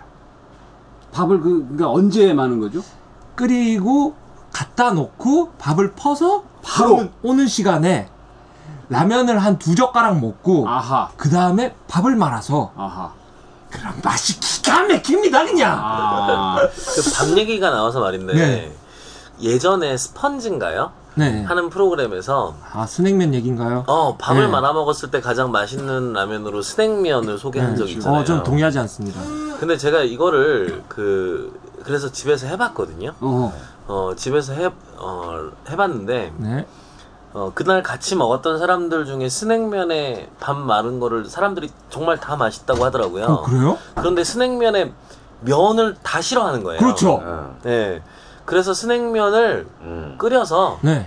면을 과감히 넣지 않고 넣지 않고 네. 거기에 밥을 말아 드시는 게 훨씬 나. 가장 맛있는 아, 면을 버려라. 네. 스낵면은 스낵면 면을 어. 정말 먹을 면이 아닌 느낌이 좀 들어요. 네. 네. 그 면을 버려라라는 얘기를 하시니까 제가 군대에 있을 때 어. 저희 부대에 그 6개월 방위가 한 명 있었어요. 네.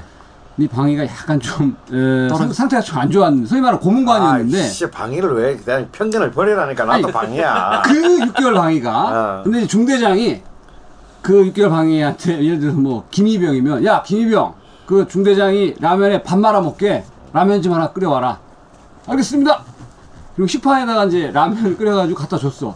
중대장이 식판을 받고 깜짝 놀랐고 야마 면은 다 어디 갔어? 그랬더니 이 김희병이 하는 얘기가 중대장님이 밥을 말아 드신다고 해서 면은 제가 먹었습니다 걔는 그래서 그날 영내 대기 선생님도 아시겠지만 이게 방위한테 영내 대기는 청천벽력이거든요. 영창보다 거의 더 영창이지 영창. 네. 예. 영창보다 더 심한 그런 영내대기. 그 얘기 생각나고 저는 그 추천해 드리는 게 이상하게 그 우리나라 라면 업계 1위가 농심인데 네. 지금 세 분 다 농심 라면 하나도 얘기 안 하셨는데 그렇다고 제가 농심 라면을 얘기하려고 하는 게 아니라 저는 특이하게 풀무원 라면 어, 풀무원 라면이 있어요? 풀무원 라면이 있어요. 나오고 네. 있습니다. 근데 그 중에서도 꽃게. 아니 백합 조개탕면이라고 어, 아, 이게. 예, 이게 굉장히 그 시- 국물이 정말 시원하고 맛있는데 요거를 끓여 드실 때 뭐 라면이다 거기서 거기겠지만 건강을 고려하셔서 그 골뱅이를 넣어서 같이 끓이시면 굉장히 맛있거든요. 어, 그래서 백합 조개탕면 하나에다가 골뱅이를 넣으시는데 골뱅이는 또 골뱅이의 명가 동표 골뱅이. 그렇죠. 예, 요거를 한 반 캔 정도 넣어서 같이 끓여 드시면 아주 그 영양도 좋고 맛도 있는. 골뱅이에 국물 넣나요? 국물을 안 넣습니다. 아, 그냥 골뱅이만 넣나요? 넣어서 끓여 드시면 굉장히 그 맛있다는 말씀을 제가 그 드리겠습니다.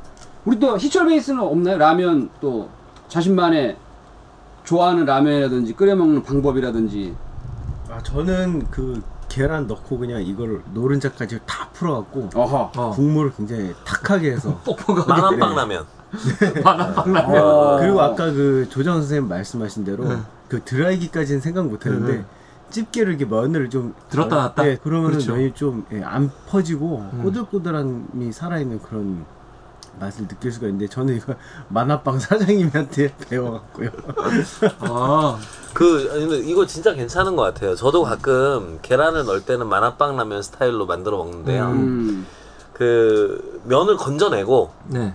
계란을 넣고 확 휘저어 버려야 됩니다. 그렇죠. 네, 그리고 계란이 채 다 익기 전에 면 위에 부으면 정말 만화빵 라면의 포스가 그대로 느껴지는 라면을 집에서 먹을 수 있습니다. 근데 확실히 그 분식집이라든지 네. 이렇게 음식점에서 쓰는 그런 이제 그 라면. 버너가 훨씬 더 화력이 세잖아요. 예. 그 그거에 따른 바로 차이도 그건, 굉장히 예. 큰 용기에 따라서도 맛이 달라지고. 불의 세기가 예. 맛을 좌우합니다. 예. 그리고 그런 말이 있죠. 라면은 남이 끓여준 거. 그게 제일 맛있다. 그리고 이제 무엇보다 용기 얘기를 하셨으니까 예. 어, 가장 중요한 건 냄비죠. 그렇죠. 네. 그래서 얇은 양은 냄비. 네. 네, 집에 양은 냄비가 없다면 사셔라. 알미늄 냄비 중에 냄비 중에 가장 얇은 거. 예. 그러니까 저는 이게 삼중 바닥 이런 데 아, 안 돼, 끓이는 안 돼, 거안 아닌 돼. 것 같아요. 아하. 네. 그럼 면이 너무 고급져져. 햄톨 애춘님께서 걸신 방송 잘 듣고 있습니다. 알찬 코너들도 즐겁게 듣고 있고요. 서울에 살지만 부산은 해- 매해 세 번에서 네 번 정도 남편과 여행을 가는데요. 이번에도 다녀왔어요. 걸신님께서 언젠가 중앙식당을 언급하시길래 이분은 정말 뭘 아시는 분이구나 생각했습니다. 더욱 신뢰하게 되었고요. 걸신님이 식당 이름이 기억나지 않는다 하신 부산 시내 안거미집이 혹시 즉석구이 아닌가요? 이 집은 부산에 와서 뭔 곡이냐 하던 남편의 입을 잠재웠던 집이거든요. 물레방아 안거미집 맞죠? 맞습니까? 아니요. 아, 아, 근데 이 물레방 앙금이집은 굉장히 유명한 고깃집 어. 맞습니다. 맞는데 제가 그 생각 안 나는 집에 저- 정말 제가 치매가 왔어요. 그 맛있는 그 안창살 집을 기억을 뭐 아직도 못 하고 있는데 네. 검색을 해봐도 안 나와. 어. 그래서 없어졌나 이런 생각도 들고. 근데 그 제가 이 집을 데리고 간 이 집에 날 데려다 준 사람이 누구냐면 곽경택 감독이에요. 아하, 예, 예. 그래서 또 제가 곽경택 감독한테 전화를 했어요. 이 집을 또 같이 알라고. 이 집 때문에? 이 집 때문에. 근데 쉽게 전화를 안 받아. 아직도. 어, 그래서 지금 아직 그 안창살 집을 음. 제가 이때가 내 평생 먹어본 최강의 안창, 안창살 집을 아직도 지금 제가 찾아가라면 찾아갈 수 있겠는데 예, 예. 지금 그 이름을 어, 모르고 있으니 제가 입수되는 대로 음, 언젠가는 꼭 밝혀드리도록 하겠습니다. 자, 그럼 우리 다음엔 장훈 씨가 네, 발터 폰쉔코프님 음. 께서 안녕하세요. 일전에 방송에서 강원 선생님이 어묵은 일본에서 가마보코라고 한다고 하셨는데요. 제가 알기론 가마보코도 어묵의 한 종류일 뿐입니다. 선생님이 말씀하신 가마보코는 찐 어묵으로 알고 있습니다. 어. 튀긴 어묵은 사츠마게라고 하고요. 봉 형태로 가운데가 뚫어진 어묵은 구운 어묵으로 치쿠아라고 합니다. 이상 쓸데없는 참견이었습니다. 아. 올려주셨습니다. 그 치쿠아는 그 가운데 이렇게 뚫린 네. 대나무 같은 거, 네. 뭐 이런 데다가 이렇게 해가지고 네. 하는 구, 굽는 어묵이고요. 그 음. 거기는 이제 발라가지고 이렇게 굽는 예. 방식이어서 굉장히 독특한 그리고 일본에서는 이제 학교 앞이나 이런 데서도 어. 많이 먹을 수 있는 어묵으로 알고 있는데요. 어, 사츠마게는 어, 저희 제가 일본어를 몰라서 어, 네. 사츠마게가 뭔가요? 일본어 1급. 이게 아게라는 게 이제 기름에 튀긴 걸 그치. 아게라고. 아. 음, 가라아게처럼 네. 일단 이 사츠마 아게라는 게 음. 어, 가마복고, 튀김 가마복고의 일종이라고 합니다. 사츠마라는 건 이제 카고시마의 서쪽 지역을 예, 사츠마. 예, 옛날에 이제 사츠마라고 이렇게 어. 얘기를 맞아 했었는데 맞아 가마복고도 튀긴 것도 가마복고라고 하는데 그러니까 가- 그래서 또 가마복고가 뭔가 이렇게 조사를 해봤더니 가마복고는 어묵의 일종이다 이렇게 나오더라고요. 그러니까 이제 사츠마 아게라는 것이 가마복고의 일종이고 큐슈 지방의 이제 명물로서 예, 아. 유명하다고 합니다. 어, 그렇답니다. 좋은 정보 감사하고 네. 자, 다음 아이디 대뇌 분열님. 안녕하세요. 애청자 대뇌 분열입니다. 게시판엔 처음으로 글을 올려요. 다름이 아니라 저는 의정부에 30년 이상 거주한 사람으로서 불알에 주름이 생기기 전부터 평양냉면을 영혼으로 느껴온 사람입니다. 오. 그런데 최근 몇 달간 평양면옥의 맛이 실망스럽게 변해버렸어요. 적어도 제 입맛엔 말이죠. 가격도 인상했고요. 가격 인상에 비해 맛은 오히려 하락했다고 생각됩니다. 제가 느낀 변화는요. 일단 면이 좀 찐득해진 것 같고 육수는 정확히 설명하기 어렵지만 고기 맛이 살짝 더 강해졌다고 해야 되나? 그리고 고명으로 올라오는 고기 크기가 작아졌습니다. 제 주변 분들이 평양면옥 맛이 변했다 변했다란 말을 많이 하지만 이번처럼 제가 느끼기에도 급격한 맛의 변화를 감지한 건 처음입니다. 라는 글을 올려주셨어요. 사실 저희가 그 공개 방송 때문에 지난주인가 그 남양주 걸신밴드 네. 팀하고 같이 의정부 평양면에 갔었었잖아요. 네. 저희는 그때 이런 그 변화를 느끼지 못했었었는데. 예. 아니요. 아니요. 이 대내 분열님이 정확히 보신 것 같습니다. 아, 실제로 저는 사실 요즘 제가 이 운전면허를 박탈한 이후로 굉장히 그 행동 방향이 좁아져서 음, 이 어정부 평양면허를 자주 최근 몇 달간 가보지 못했는데 어, 이 방송을 들으신 제 지인들 중에서 이 갔다 오. 온 사람들 왜냐하면 그 전부터 나랑 같이 갔던 사람들 예. 그때 형이랑 가서 먹었던 맛이 아닌 것 같아 라고 한 사람이 요즘 속출하고 있어요 어허. 그래서 뭐 주인이 바뀌었나 뭐 어찌됐나 좀 알아봐 달라 뭐 이런 사람도 있었고 주인은 안 바뀌었어요. 예. 그래서 저는 제가 확인을 못해서 음, 진짜 이 또 평양 냉면을 영혼으로 느껴오신 분이 되니까 30년 또 사셨다니까, 네. 예. 근데 아마 이런 경우가 있을 수 있어요. 점점 냉면의 대세가 음. 어, 소고기 육수로 지금 진화하고 지금 바뀌고 있어요. 음. 어, 소고기 육수 100%로 동치미의 퇴각. 어, 동치미의 몰락 아. 어, 바뀌고 있고 그런 것들에 좀 많은 위협을 받고 있는 것이 아닌가라는 음. 생각도 있고 지금 이분 말씀을 보니까 음. 또 실제로 특히 여름 같은 경우에는 무 때문에. 아, 무의 수급, 다음에 수급이 된다, 수급이 되죠, 무가. 근데 무가 맛이, 이 냉면 육수 쓰기에는 음. 동치미 무를 다 볼 수가 없기 때문에, 음. 아, 사실 일도 손도 너무 많이 가고, 음. 많은 시간이 걸리고. 그래서 뭐 아예 동치미를 자신의 냉면의 어떤 그, 어떤 트레이드마크로 내세운, 뭐 남포면옥 같이 앞에 그냥 입구부터 쭉 음. 동치미를 날짜별로 이렇게 그, 어, 박아 놓는 집이 아니라면 사실 이제 동치미가 이제 냉면으로부터 사실상 그 떠나고 있다. 예. 왜냐 너무 이상 이제 이제 이상이나 이상 난 난원이라는 말 자체가 이상할 정도로 음.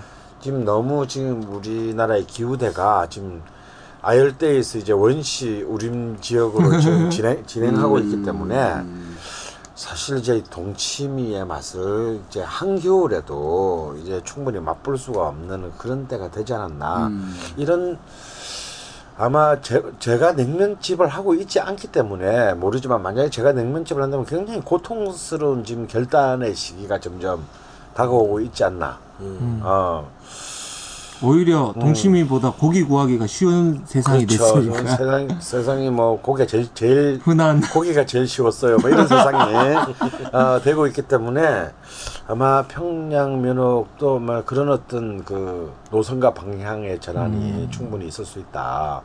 그러다 보니까 그 동치미의 신맛을 내기 위해서 이제 뭐 많은 어떤 식초까지는 괜찮은데 빙초산 예, 빙초산이나 뭐 이런 것들을 사실 써서 사실은 얼핏 동치미 맛. 동치미의 음. 느낌이 나게 만드는 이제 그런 사파적인 어떤 그런 눈속임. 예, 음. 예, 그 눈속임 이런 것들도 많고 그래서 참 이건 참 어려운 문제가 아닌가 싶어요. 네. 음.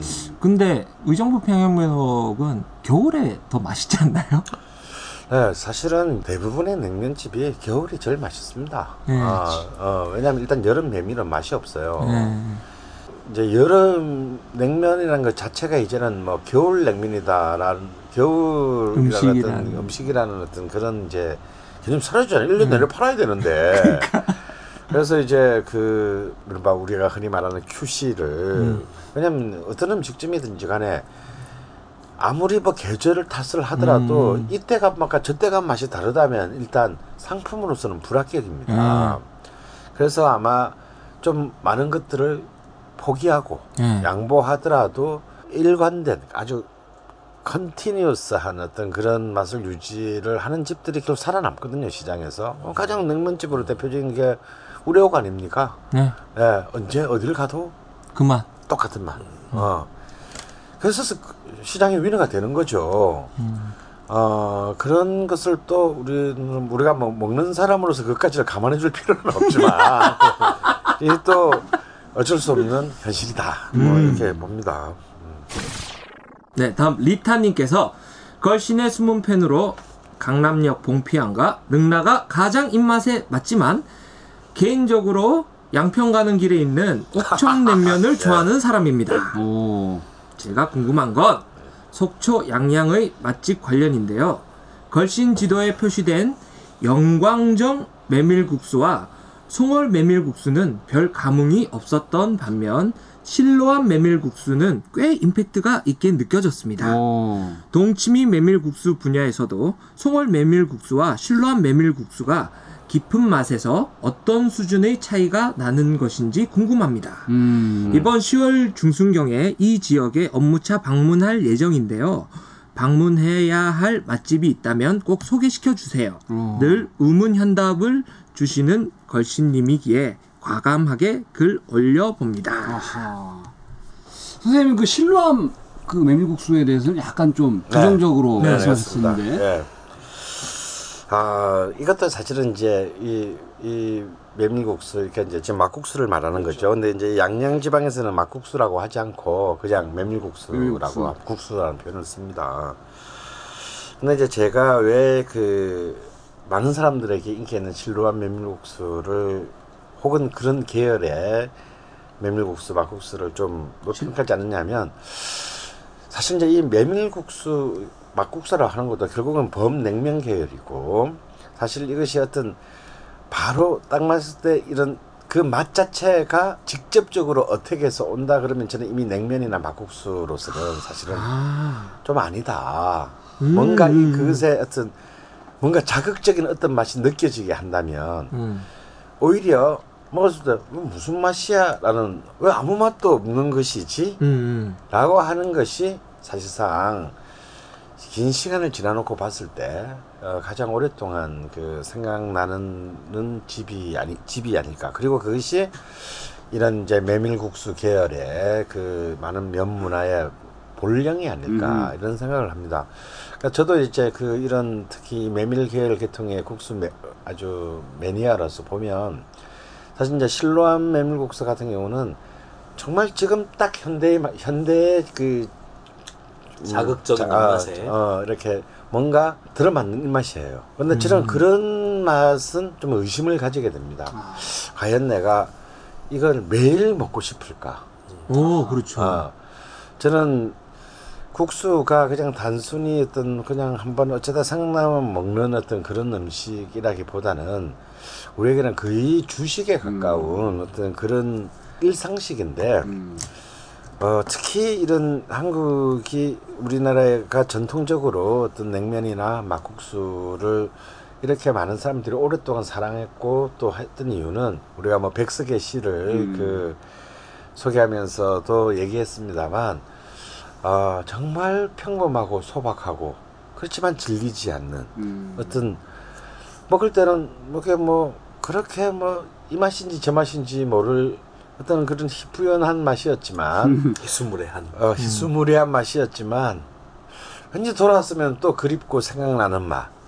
어떤 그런 굉장히 어쩌면 감성적으로 끌어질 때 끌어질 때면서 끌어지지 않는 국수처럼 그런 그긴그 여백의 여운을 남기는 것이 이 모밀국수의 어쨌든 진실이라고 생각했을 때 바로 딱 먹어서 입에 딱 맞는 국- 이 메밀국수나 냉면은 이거는 아 제가 볼 때는 물론 뭐 어, 그게 맛있다면 맛있는 거죠. 근데 그보다는 좀 더 긴 시간을 두고 봤을 때 우리가 어떤 고향집에 들렸을 때 국수를 잘 끓이는 할머니가 손자한테 그래도 이거 한 그릇은 묵고 가야지 하고 딱 내주는 어떤 그런 그런 국수 맛이 저는 가장 그 훌륭한 국수 맛이다라고 생각하기 때문에 음. 이제 영광정이나 송을 메밀국수가 상대적으로 저도 아마 그때도 이 소개할 때 꼭 이 집 맛이 저는 가장 그 최고의 막국수로 도달했다고 보지는 않지만 어, 상대적으로 그런 쪽이 남아 있다. 그러니까 이제 이 여행객들이 먹는 맛과 현지인들이 먹는 맛은 다릅니다. 그렇죠. 음. 예, 여행객은 뭐 몇 년에 한 번 혹은 10년에 한 번 가서 한 번 먹는 것이고 음. 거주민들이 먹는 맛은 거의 끼니까지는 아니지만 굉장히 매우 자주. 일, 어, 매우 자주 일상적으로 먹는 맛이기 때문에 어, 그 두 개의 맛이 있다면 어, 실로암 메밀국수는 역시 여행객을 위한 맛이고 특히 송월 메밀국수 같은 경우는 동네 사람들을 위한 맛이다. 근데 그렇다면 나는 동네 사람 맛을 선택하겠다. 그래야 그 국수 한 그릇에서 이런 자연과 이런 지형 속에서 살아온 사람들의 좀 영혼을 좀 더 느낄 수 있지 않을까 예, 이런 생각입니다. 저는 그럼에도 불구하고 신라한 막국수를 갈 필요는 있다고 생각합니다. 왜냐하면 그 집에 돼지고기와 그리고 백김치로 싸먹는 그 보쌈은 사실 지나치면서 놓치기 싫은 어, 집- 맛 중에 하나이기 때문에 근데 저는 가면 다 먹어. 네. 자, 다음 사연 우리 또 장훈 씨가 또 소개해 주실까요? 네. 햇님이님께서 어, 안녕하세요. 저는 주문진이 고향인 거신의 청쟁이입니다. 추석에 교동짬뽕을 먹으러 가려다 말았습니다. 음. 왜냐하면 교동반점과 이만구 교동짬뽕 이렇게 두 집이 있는데 어딜 갈까 고민하다 그냥 물회 단골집에서 물회만 먹고 왔습니다. 그런데 원래 교동짬뽕 원조는 이만구 교동짬뽕 어, 이사장님이 교동반점을 팔고 교동짬뽕에서 너무 프랜차이즈를 남발해서 자신의 이름을 걸고 가게를 다시 오픈했다고 하는데 정말인가요? 하고 사연을 주셨네요. 제가 그래서 어떻게 된 사연인지 알아봤습니다. 음. 근데 진짜 교동짬뽕 바로 앞에 어마어마하게 크게 이만구 교동짬뽕이라고 딱 있어요. 세워놨어요. 어. 그리고 그 짬뽕의 상태로 봤을 때 교동짬뽕 계열이 맞습니다. 어. 그러면은 이제 자신의 그 이사장님이 본인의 이름을 걸고 가게를 다시 오픈한 게 맞다. 예, 그렇게도 생각이 되지만 선생님도 알다시피 여긴 할아버지란 분이 계세요. 어. 예. 음. 그분은 아니실 것 같다라는 느낌이 제가 네. 그건 진짜 좀 정확히 확인을 예. 할 수가 없네요. 그게 할아버지 밑에 제자들이 몇 명이 계시거든요. 음. 예, 그 중에 한 분이 아닐까라는 생각도 음. 들고 확실한 건 잘 모르겠습니다. 근데 여기 그, 집도 가봐야 되겠어요. 그 앞에 프랭카드로 50년 전통이라고 이만구 그럼 교동짬뽕을 할아버지가 쓰고 다시- 있다는 점을 보면 어. 또 혹시 그 할아버님 성함일지도 예, 모르겠다는 다시 생각도 복귀를 드네요. 하셨을 수도 있고. 음. 근데 진짜로 어, 강원 쌤하고 몇 번 얘기한 게 있는데 교동짬뽕이 맛이 본점이 같다. 어. 예. 오히려 본점이. 그런 얘기를 한 적이 있거든요. 음. 근데 여기 그 교동짬 이만구 교동짬뽕 앞에 예? 본인의 모습을 예? 직접 사진으로 찍어서 아 나와 방금 있나요? 교동짬뽕의 신화 이만구라고 이렇게 아, 나와 있는데 그렇게 젊으신 분은 아니에요. 이렇게 젊으신 분인 것 같긴 하네요. 예. 음. 근데 어렵습니다. 50년 외길 인생 짬뽕 명인이라고 쓰여 있으신 걸로 봤을 때 네. 의외로 그럼- 동안이실지도 모르겠다는 네. 생각도 들고요. 어, 한 4살 때부터 짬뽕을 하시. 자, 그래서 저희가 뭐 정확한 곡절은 잘 뭐 모르겠지만 네. 어쨌든 뭐 하여튼 상황은 뭐 그 맞는 것 같긴 합니다. 네. 자, 다음 아이디 노르웨이 71님. 이분은 뭐 그 짧게 질문을 1번, 2번으로 적어 주셨는데 1. 강원 선생님의 카톡 거기 프로필 옆에 우리가 그 네. 쓰잖아요. 거기 멘트에 역사는 야간업소에서 이루어진다라고 써놓으셨는데 무슨 의미인지 궁금합니다. 혹시 일반적으로 우리가 생각하는 그것인지요? 일반적으로 생각하는 그것이 뭡니까?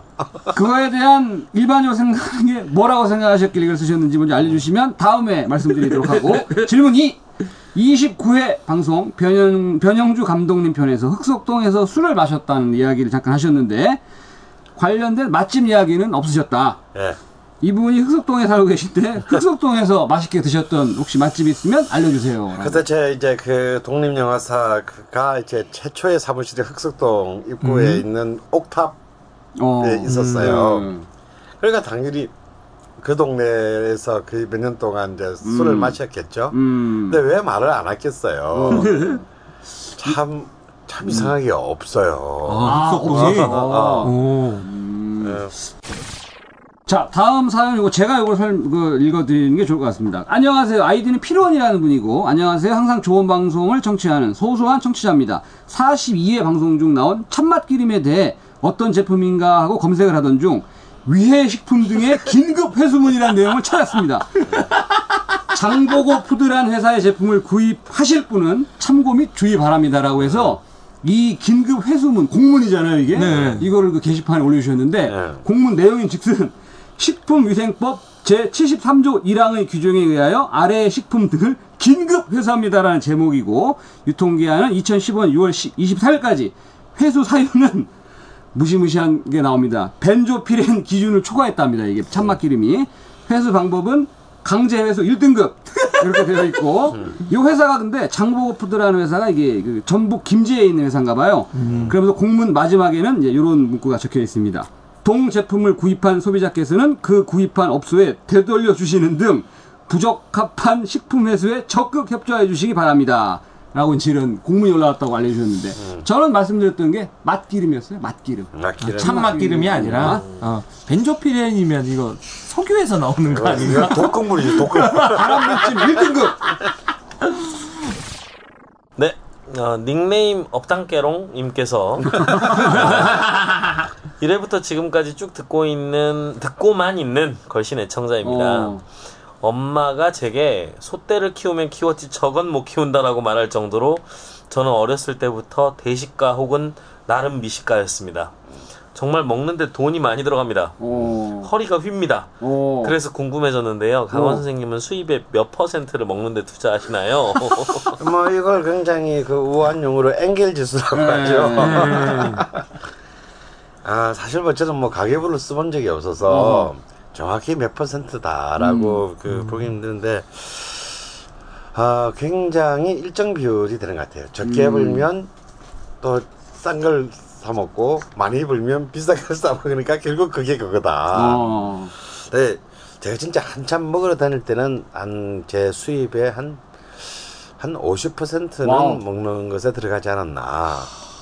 아, 이런 생각이 들고요. 그럼 그 단위가 기천만 원 단위가 된 적도 있습니까? 제가 월, 월간으로 기천만 원을 벌어본 적은 없어서. 어, 그러면 수백만 원. 예, 그 정도 될 수 있죠. wow. 왜냐면 뭐, 에이, 그건 나도 된다. 어, wow. 예, 그런 정도는 뭐 사실 닉네임이 없단 깨롱 말, 말씀처럼 먹자고 들면요 이 음. 끝이 없는 게 이 식비입니다. 음. 그렇죠. 예, 하다 못해 저는 이렇게 이제 그 식당에서 먹으면 돈이 너무 많이 드니까 음.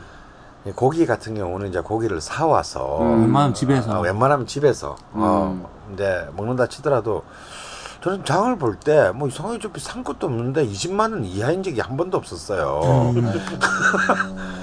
옛날이나 지금이나 뭘 사는 산 것도 없는데. 어. 그게 어. 마트를 안 가야 돼. 어, 동네 슈퍼만 가면 그만큼 안 나와. 그렇지, 그렇지, 그렇지. 그 참고로 우리나라의 엔겔 지수는 음. 어, 0.14에서 0.15를 왔다 갔다 하고 있고요. 지금 형님의 엔겔 지수는 0.5대니까 어, 거의 우리나라 평균 엔겔 지수의 세배 3배 반. 정도 예. 근데 이제 또 특히 나가서 먹는다. 음. 이거 되면 얘기가 좀 달라집니다. 그죠? 그렇죠. 강원 선생님 왜냐면- 같은 경우는 저 혼자 가서 안 드시고 아. 여러 명 데리고 가고 또 남이 돈 내는 걸 굉장히 싫어하세요. 아. 왜냐면 이거는 이제 정말 걷잡을 수가 없는 네. 이제 예. 한 달에 한 몇 번 잘못 저지르면 음. 이제 어 네, 카드가 빵꾸 나죠. 음, 예. 제가 제가 옆에서 자주 보잖아요. 오 사람이 많은데 저래도 되나 싶을 정도로 먹는데 음. 슬금슬금 나가셔서 계산을 하시면 아하. 제가 섬뜩할 때가 있어요. 어. 그래서 참 굉장히 높다. 아, 음. 그래서 저는 또 어쨌거나 식당을 한 적도 있잖아요. 네. 음. 보통 이제 우리가 식당을 하게 되면 음식 재료비가 그렇지. 그, 그 식재료 음식을 비용? 식재료 어. 비용이 그 파는 비용의 몇 퍼센트냐? 응, 응. 라고 했을 때 어, 보통 이제 고급 음식점인 경우는 한 31에서 32%가 음. 식재료 비용입니다. 그러니까 이제 근데 33%를 넘어가면 이건 식당으로서의 이제 존립이 위험하다. 아, 이거 막 그냥 지폼 내자고 하는 것이지. 음. 어, 뭘 자고 하는 건 아니다. 어, 돈 벌자고 하는 건 아니다. 아, 돈 벌자고 하는 게 아니라 망한다. 음. 문을 꼭 닫게 된다. 이런 전 것이고요. 인건비 빼면 남는 거 그래서 없다. 제가 정말 한 번에 아주 섬세하게 제 가계부는 안 쓰지만 식당 할 때는 정말. 이 재료비야, 음. 어, 이 이제 판매 비용, 금전 어, 출납부. 아, 출납부를 딱 해봤더니 정말 아슬아슬하게 31, 32를 오간 적이 있어요. 음. 아, 그러니까 이렇게 하면 돈을 못 버는구나. 왠지 아. 식당은 잘 되는데 남는 게 없구나. 여기서 유혹이 시작되는 거죠. 근데 여기서 이제 정말 진짜 유혹이 시작. 냉장고를 비울 것이냐 채울 예. 것이냐. 그래서 이제 이미 저번 시간인가도 얘기했지만 네. 재료가 애매하게 남는 수가 있어요. 그렇죠. 어, 남는 수가 있는데 이걸 포기할 것이냐 내일까지 쓸 것이냐. 아, 이제 이런 이제 아주 사소한 유혹부터 음. 아, 100g당 3,200원짜리를 쓸 것이냐, 2,900원짜리를 쓸 아. 것이냐. 이제 여기서 이제 또 두 번째 단계에 이제 그 고, 고민이 시작되고 결정적으로는 메뉴를 바꾸게 됩니다. 그렇지. 어, 돈안 되는 거 계속 빼고. 네. 이런 것들이 이제 사실상 정말 그 매 순간순간의 선택이 사실 우리, 우리가 그냥 아무렇지도 않게 가서 사 먹는 것 같지만 음. 그 식당에서는 정말 절대절명의 그 선택이다. 그 사소한 선택 하나하나가 결국 한 식당을 죽이고 살리고 그렇지. 훌륭한 식당을 하루아침에 평범한 식당으로 만드는 또 그런 음. 또 정말 그 독소와 같은 그런 유혹들이 산재해 있는 것이 또한 없는, 먹는 장사다라고 음. 볼수 있습니다. 자, 다음 사연은 그 눈물 어린 사연 쿠차님께서 음. 한 번도 안 뽑혔네요. 질문이 없, 없었던 적도 있긴 하지만 쩝. 글 속에 말 실수가 있었나 싶어서 다시 읽어보기도 했는데 다른 분들은 여기 맛있다더니 별로야라고 게시판에 글을 올려도 방송 잘만 타던데 뭔가 서글프네요. 조인성처럼 주먹을 입에 놓고 울고 싶은 기분이에요라고 이제 이분이 올려주셔서 이분의 아이디를 이게, 제가 이게 왜 그런 거야? 이게 왜 이런 일이 났지? 제가 조사를 해봤어요. 근데 이분이 그 최소영 선생님한테 또뭐 질문도 이렇게 올려주고 하셨는데 예. 게시판을 정리하는 입장에서 봤을 때 그 쿠차님 특별한 이유는 없습니다. 저희가 그 게시판 정리해서 사연 소개하다 보면 지금도 벌써 한 시간 반이 됐는데 엄청나게 정리를 해도 의도치 않게 노력하게 되었던 것이다. 따라서 다음번에는 최영수 선생님, 최소영 선생님을 모시고 이분 사연 특집식으로다가 한번 소개를 드릴 테니까 그 주먹을 입에 놓고 울지 마셔라. 부차님 사랑해요. 네. 근데 요거의 댓글에 또 아이디 맥주왕님이라는 분이 저도 질문 올렸는데 그냥 글 소개만 하고 질문은 그냥 스킵하셨어요. 그 뒤로는 글 안 올립니다. 오. 이렇게 또 하셨어요. 그래서 제가 이분은 어떤 또 사연이 있으신 분인가 찾아봤더니 이분이 8월 25일 날 그 게시판에 글을 올리셨는데 예, 저 자전거를- 우동집을 네. 가는 자전거를 여행기를. 타고 여행을 가는 수필집을 네, 올리셨는데 질문이 어딨나고 한참 읽어보니까 제일 끝에 한 줄. 서울 성북구에서 편도 50km 내 거리에 갈 만한 맛집이 뭐가 있을까요? 이렇게 서울- 또 올리셔가지고. 서울 다 들어오겠는데요? 그러니까 북한도 가능하지 않나요, 그럼? 예, 예, 그런 이유가 가능합니다. 있었다. 예, 여기서 북한까지 42km. 그러니까. 네, 그렇기 때문에 특별한 이유는 없다. 너무 상처를 받아주시지 마라. 라는 말씀을 드리겠습니다. 네, 옥수총각님께서 조선의 탐식가들이란 책을 읽다가 우심적이란 음식에 궁금증이 생겼습니다. 진나라 주의가 소 염통을 구워 왕희지에게 주었다는 고사 때문에 조선의 사대부가 즐겨 먹었다는 것이 소 심장구이입니다. 이걸 파는 곳이 있습니까? 아니면 마장동에서 소 심장을 파는 곳을 찾아가야 하는 건가요? 얇게 저며 양념 간장으로 간을 해서 구워 먹었다 하던데 주신 백석의 시 좋았습니다. 그렇게 들으니 참 감동적이었습니다. 라고 아, 적어주셨습니다. 소심장 많이 팔잖아. 많이 먹죠? 어, 염통구이잖아요, 염통구이. 아, 그게 어? 그거예요? 어. 염통이 심장이잖아요. 뭐 웬만한 곱창집 가면 서비스로 주잖아. 아, 그래서- 그게 심장이에요? 네, 그게 심장이야. 근데 난 이제 그거를 염통- 예. 이렇게 그 불고기처럼 네. 간장간을 해서 적으로 어. 구워서 먹는 건데 저도 이 책을 봤습니다. 이 음. 책을 봤는데 거의 한 챕터를 우심적에 할애하고 있는 책이고요. 오. 조선의 탐식가들. 네, 네. 우심적 하니까 굉장히 있어 보이는데 네. 그냥 우리 가서 아무 데나 가면 먹는 소 염통구이가 바로 아, 그거 나오면 그냥 간장 이렇게 해가지고 구워 어, 먹으면 어. 그 맛이겠네요. 그렇죠. 그리고 보통 간장에 찍어 먹어요. 그렇죠. 어, 맞아, 맞아, 맞아. 그러니까, 예. 동네 투다리에 가셔도 꼬치구이로 어, 드실 아, 수 염통 있습니다. 주세요. 소 예. 염통 주세요. 음. 그리고 이 이제 이제 우심적 얘기가 나왔으니까 하는 말인데 옛날에 우리 조선시대 사대부들이 진짜 고기를 섬세하게 먹었어요. 특히 이제 그 맥적이라고 우리가 흔히 얘기하는 게 그냥 단순히 양념 구이가 아니고요. 양념을 바르면서 굽습니다. 아, 바르면서 구워서 그걸 얼음물에 집어넣어. 음. 그리고 다시 꺼내서 다시 또 구워. 또 구워. 또 얼음물에 집어넣어. 음. 그렇게 세 번을 반복해서 그러니까 거의 그 육즙을 완전 바삭 날려버리고 아, 아예 없애버려. 아, 어. 없애버리고 정말 씹히는 맛 을 극대화시켜서 거의 어. 육포 수준이. 완전 육포 수준이죠. 구워 먹는 육포 수준. 지금 그렇게 이렇게 말씀하신 걸 보니까 어. 해 드셔봤네. 아, 그렇죠. 또 그 옛날 레시피대로 먹어봤는데 이, 이런 경우는 꼭 그 피하셔야 될 게 있어요. 등심, 투뿔 이런 거 안 됩니다. 어, 어, 어. 마블링이 많은 거 안 돼요. 어. 그래서 이제 뭐 우둔살이라든지 음, 어, 지방이 적은 전지살이라든지 지방이 적은 부위 이런 것들 그러니까 내가 볼 때는 이 살이 굉장히 옛날에는 분명히 소고기에 질겼을 거라고. 그렇죠. 아. 식용이 아니니까. 어, 그렇기 때문에 아마 그것을 가장 최대한으로 그 폭신폭신하게 아, 하고. 이제 어, 폭신폭신하면서 이렇게 또 감칠맛이 음. 많이 나 이렇게 씹히는 맛. 음. 우리는 그냥 소고기가 입에 녹는다. 뭐 이것을 이제 지금 현재 최고의 가치로 음. 두는데 이전에는 제가 그걸 해먹어 보니까 아 옛날에 사람들이 고기에서 뭘 추구하려 했던가. 음. 야, 지금 우리랑은 굉장히 달랐구나. 음. 근데 이렇게까지 힘들게 해서 먹을 필요가 있을까? 그때는 종이 있으니까 맞아, 그거예요. 어, 해주는 사람이 예. 있으니까 지가 안 이놈들이. 하니까. 어. 네. 다만 이렇게 얼음물에 넣었다가 침도 한번 뱉고 걔네 못 믿어. 자, 우리 다음 또 장훈 씨가 네, 타일러가 타일러님께서 어, 사연 올려주셨는데요. 안녕하세요. 지난번 방송에서 용호동 할매 팥빙수가 소개되어 반가웠습니다. 어, 제가 그 동네 출신이거든요. 어, 용호동 출신들이 많네. 네, 옛날 애인도 용호동 출신인데. 어 왜요? 간식을 좋아하지 않는 저희 어머니도 억수로 맛있다고 하셨는데 혹시 아실지 모르겠지만 이 집은 원래 막걸리 도매업을 하던 허름한 몰라. 가게였습니다. 어, 그렇구나. 역시 용호동 토박이만이 알수 있는. 음. 할아버지 할머니 두 분이 운영하시면서 자전거로 배달을 하셨고요.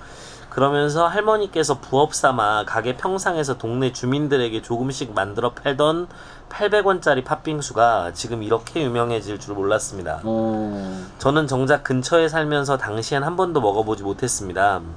4년 전쯤 제법 유명해진 후 지인의 결혼식 때문에 모처럼 부산에 내려가 처음 먹었습니다. 음. 맛은 사실 그냥 그랬어요. 아마 어. 20여 년 전에는 무지하게 맛있었겠죠. 아. 예, 뭐 어떤 분도 이 방송에 올린 듣고 부산 이번에 휴가 때 가서 먹어보니 너무 뭐 그렇더라 이런 댓글을 올려주셨어요. 네. 왜냐하면 요즘에 팥빙수는 사실은 엄밀한 의미에서 저는 팥빙수가 아닌 것 같아요. 팥빙수라는 이름 하에 우유빙수. 아 우유 너무 빙수 화려해. 너무 화려해. 그리고 막 뭐 뭐가 많아. 후르츠 칵테일. 아, 후르츠 칵테일. 아.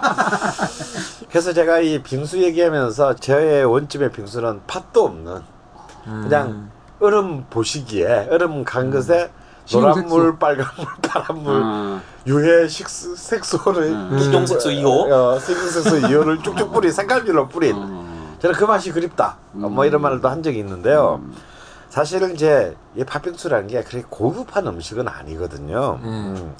그래서 오히려 이 모든 화려무쌍한 그 팥빙수가 판치는 세상에 음. 이런 이제 정말 가난한 시절에 정말 그 여름 별식으로 먹던 먹는 어떤 그런 것들이 아직까지 남아 있다는 것만으로도 난참참 고마운 일이다. 음. 어. 그래서 저는 그 가끔 부산에 내려가면 이제 그 이기대 미- 밑에 있는 이 영호동 할매 팥빙수 집에 가서 꼭 먹어요. 근데 먹으면서 저는 정말 그런 그 따뜻함, 팥빙수에서 화려함이 아니라 어, 그런 따뜻함을 맛본다는 것은 참 즐거운 경험이다. 그래서 우리가 음식을 먹는다는 것이 꼭 그 맛 혹은 재료 이것이 아니라 우리가 잃어버린 시간을 경험하는 것. 그런 그 경험이 아닐까 생각을 합니다. 그런 저도 하나- 차원에서 접근을 해야 되지 않을까 싶어요. 저도 하나 그, 그 비슷한 집을 소개하고 싶은 게 진주에 음. 수복빵집. 아 수복빵집에 예. 수복빵집의 팥빙수가 팥빙수, 네. 굉장히 이런 식인데 너무 성의 없게 어, 무심해. 무심해 너무 무심하게 나오는데 사실 요 근래 먹었던 것 중에 제일 맛있었던 것 같아요. 음. 아무것도 안 들어간 거. 근데 저는 그 이런 이야기 들으면서 네, 그런 생각이 들어요. 우리가 다 좀 설탕 중독이 돼가고 있는 게 아닌가. 그러니까 너무 단맛에 길들여지고 하면서 특히 이제 메밀국수도 그런 게 있는 것 같아요. 음. 그러니까 제가 방송에서는 그런 얘기는 하지 않았지만 그러니까 전주의 서울 소바 네. 같은 경우에 저는 사실 지금도 뭐 겐돈 소바라든지 뭐 한양 소바라든지 뭐 진미집이라든지 전주에 내놓으라는 소바집들이 있지만 사실은 지금도 서울 소바가 제 입맛에는 제일 잘 맞거든요. 음. 근데 이 얘기를 하면 사람들이 다 아니라고 그래요. 음. 예. 그런데 제가 어렸을 때 기억하던 그 맛은 사실은 그렇게 달지 않은 맛이었고, 음. 아, 아, 아. 예, 아, 그래서- 어떤 건지 알겠어요. 예, 그런 면에서 보면 지금 사실 우리가 갖고 있는 입맛들 이전에 좀 원래의 맛들을 조금 덜 음. 짜고 조금 덜, 덜 달고, 달고. 예. 한 맛들을 좀 찾아가면서 그원 맛들을 좀 즐기고 역사에 대해서도 생각해 볼 수 있으면 조금 더 인문적인 식도락을 할 수 있지 않을까. 음. 어떻게 보면 밍밍함에서 오는 그 매력. 그렇죠. 네. 냉면처럼. 음. 자, 대망의 오늘 마지막 사연입니다. 아이디 6mg. 변영주, 오늘 변영주 감독님이 두 번 언급이 되고 있는데, 감독님이 출연하셨을 때 유기농 된장과 올리브유는 꼭 비싼 걸 주문하신다고 했는데, 그게 뭔지 안 알려주셨어요. 궁금합니다. 그리고 맛있는 된장찌개를 끓일 수 있는 그 된장 꼭 알고 싶습니다. 그리고 집에서 택배로 받아 먹을 수 있는 맛있는 식재료나 완제품 혹시 추천하실 만한 게 있다면 알려주세요. 그때 그 어떤 그 된장하고 당시에 그 유- 올리브유를 뭐 특정을 뭐 하시지 않으셨던 예, 거죠? 제품을 얘기하지는 않았죠. 네. 예. 어, 저도 모르죠, 그러니까. 자 어, 모르고. 뭐, 뭐 변정주랑 내가 같이 사는 것도 아니고. 아하. 그걸 어떻게 알겠어, 내가. 음, 근데 저 그 올리브유는 제가 하나 그 추천을 드리면 제가 항상 사 먹고 있는 거는 그 지난번에 말씀드렸지만 데체코라고 음. 데체코라는 브랜드에서 나온 그 extra virgin 올리브 오일 요걸 사서 드시면 가격도 비싸지 않고 요리할 때 뭐 샐러드 직접 드셔 그 생으로 먹어도 좋고 요리할 때 드셔도 좋다라는 거 말씀을 드리고 저는 한 가지 원칙이 있는데 올리브유를 살 때는 반드시 유리병에 들어있는 걸 산다. 그렇죠. 네. 음. 그것만 지키시면 뭐 괜찮지 않을까 싶습니다. 그다음에 우리 또 택배 왕자 네. 이종환 씨 네. 택배로 받아 먹을 수 있는 식재료나 완제품 이거 알려달라고 또 하셨는데 저 옥션 VIP로서 그렇지 쌀, 고시까리. 아, 강화도에서 나는 고시까리. 오, 5만 5천 원에 판매되고 있습니다. 오, 햅쌀이 나왔나요 벌써? 아니요. 이건 아직 햅쌀은 안 나오고 2013년도 산인데 아. 아, 밥을 해 먹어 보니 그래도 썩어도 준치라고. 어. 네, 그 가격에 그 퀄리티면 괜찮다고 봅니다. 아, 고시까리. 네, 5만 5천 원 20kg입니다. 아, 20kg에 네. 5만 5천. 어. 어마무시하게 싼데요. 그럼요. 작년 쌀이라는 거. 작년쌀이라는 거. 근데 도정은 시키면 도정 그때 해줍니다. 어. 네. 그래서 사실 쌀은 도정의 그렇지. 도정 날짜가 네.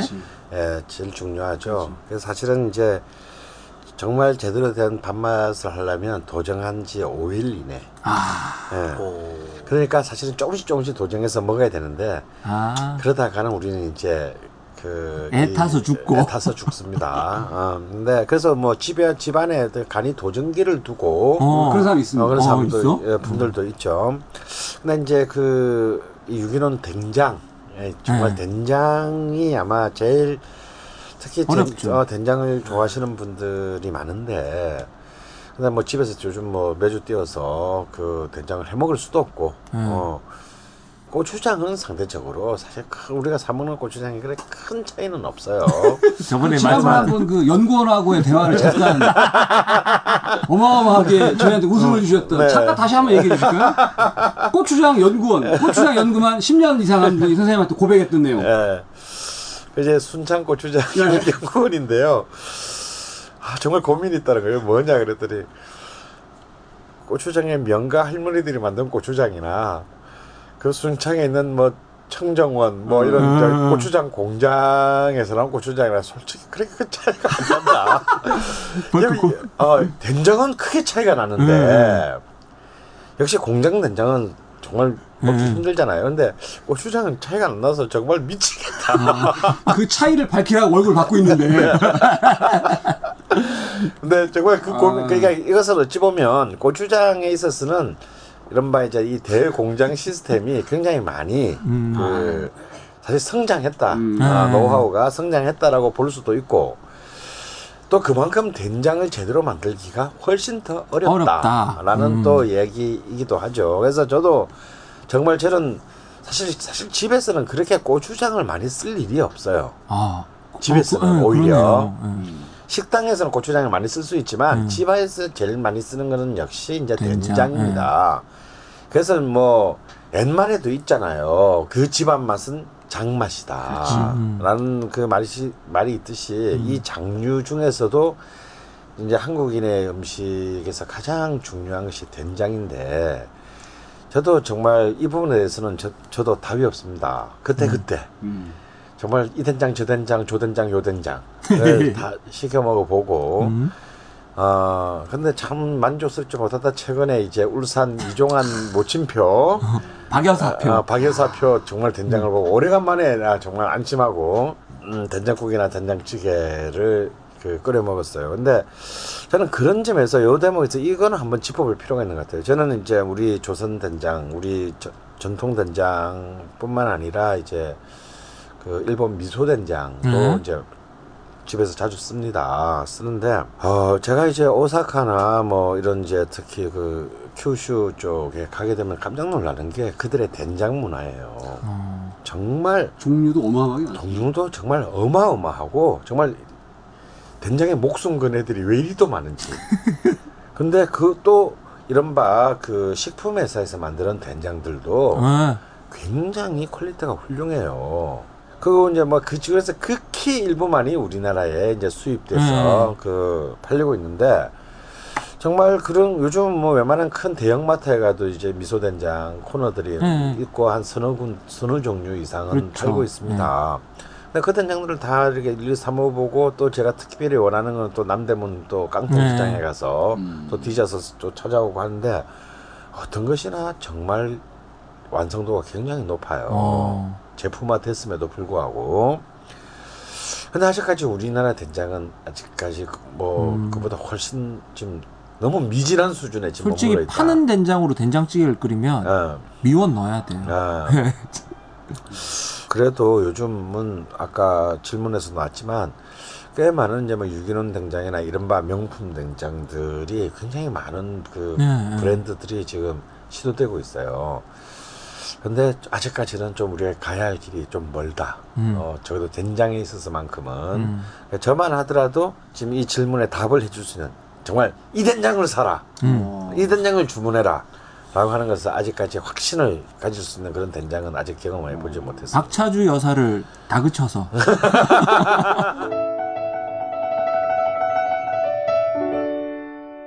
아, 어쨌든 오- 오늘 또 이렇게 그 Q&A가 굉장히 좀또 어, 상당히 길었습니다. 상당히 어, 길었습니다. 그래서 노래 한 곡을 듣고 가야 될 것 같아요. 아, 좀 쉬어야 될것 같아요. 쉬는 타임으로 아, 오늘 준비한 노래는 뭔가요? 거위의 꿈 아, 왜 갑자기 그의 꿈? 먹는 거위? 포아그라? 뭐 인순이 수준으로 혼자 소화하시는 건가요? 아니요 아니요 아니요. 어. 희철 베이스에 예. 이제 약간 약간 이제 맛보여줬던 희철 베이스가 사실은 앨범도 냈던 사람이에요. 아, 아우, 노래를 무척 잘합니다. 어. 네. 근데 그 그동안 반주만 하던 희철 베이스가 아, 그다음 아, 그- 곡에서는 듀엣으로. 네. 네. 어. 그렇게 하게 된 이유가 종환 혼자를 노래 부르게 뒀다가는 너까지 덤태 있을 것 같아가지고 도저히 안 되겠다. 나까지 도매금으로 넘어가는 꼴을 못 보겠다. 나라도 투입을 하자. 뭐 이런 그런 거였네. 그렇지, 그런 거지 뭐. 어. 대답을 안 하는 거로 봐서 그런 거로. 네, 그러면 진짜 대답하네 이 새끼. 완, 완, 완전 완전 완전 연맥이는데. 어. 나 지금 노래 잘한다고 지금 계속 그 빵빵 떼어주고 있는데 이 새끼가 막. 그러니까 그동안 우리가 초반부에 팟빵에서 다양한 아이디로 우리 조한 씨를 공격했던 아이디도 있지 않습니까? 희철이가 그랬던 거를 오늘 여기서 결론을 내는 거로 이상하게 멘트가 어디서 낯익은 멘트를 계속 얘가 하는. 거야. 어. 근데 팟빵에서 봤던 그 말투야. 그렇죠. 네, 그러면 오늘은 참 특이하게도. 음, 희철 베이스와 종환 군의 듀엣을 하는데 사실 참 웃기는 얘기가 우리가 몇 주 전인가 그 저번 주. 9월달에 저번 지난- 주야 지난- 네, 지난주야 지난주. 그 Try to Remember를 어, 네. 불렀잖아. 네. 근데 제 또 명리학 제자 중에 한, 한 분이, 이또이 네. 걸신 또 애청자이기도 한또 어. 명리학 제자분이, 어, 이 지난번에 왜 듀엣을 했는데, 그 뒤에 노래 부르신 분은 왜 소개를 안 하시냐고. 종환인데 어, 야, 종환이가 그냥, 톤 그 바꿔서. 톤 바꿔서 부른 거야. 오. 그랬더니, 어, 저는 뒤에 분이 훨씬 더 노래 잘하는 줄 알았어요. 그래서, 아, 이분이, 이분이 계속 나와서 노래를 불렀으면 좋겠다. 자, 우리 그러면, 조한과 희철 베이스의 정말 역사적 듀오, 앙상블 앙상볼, 어, 들어보겠습니다. 네.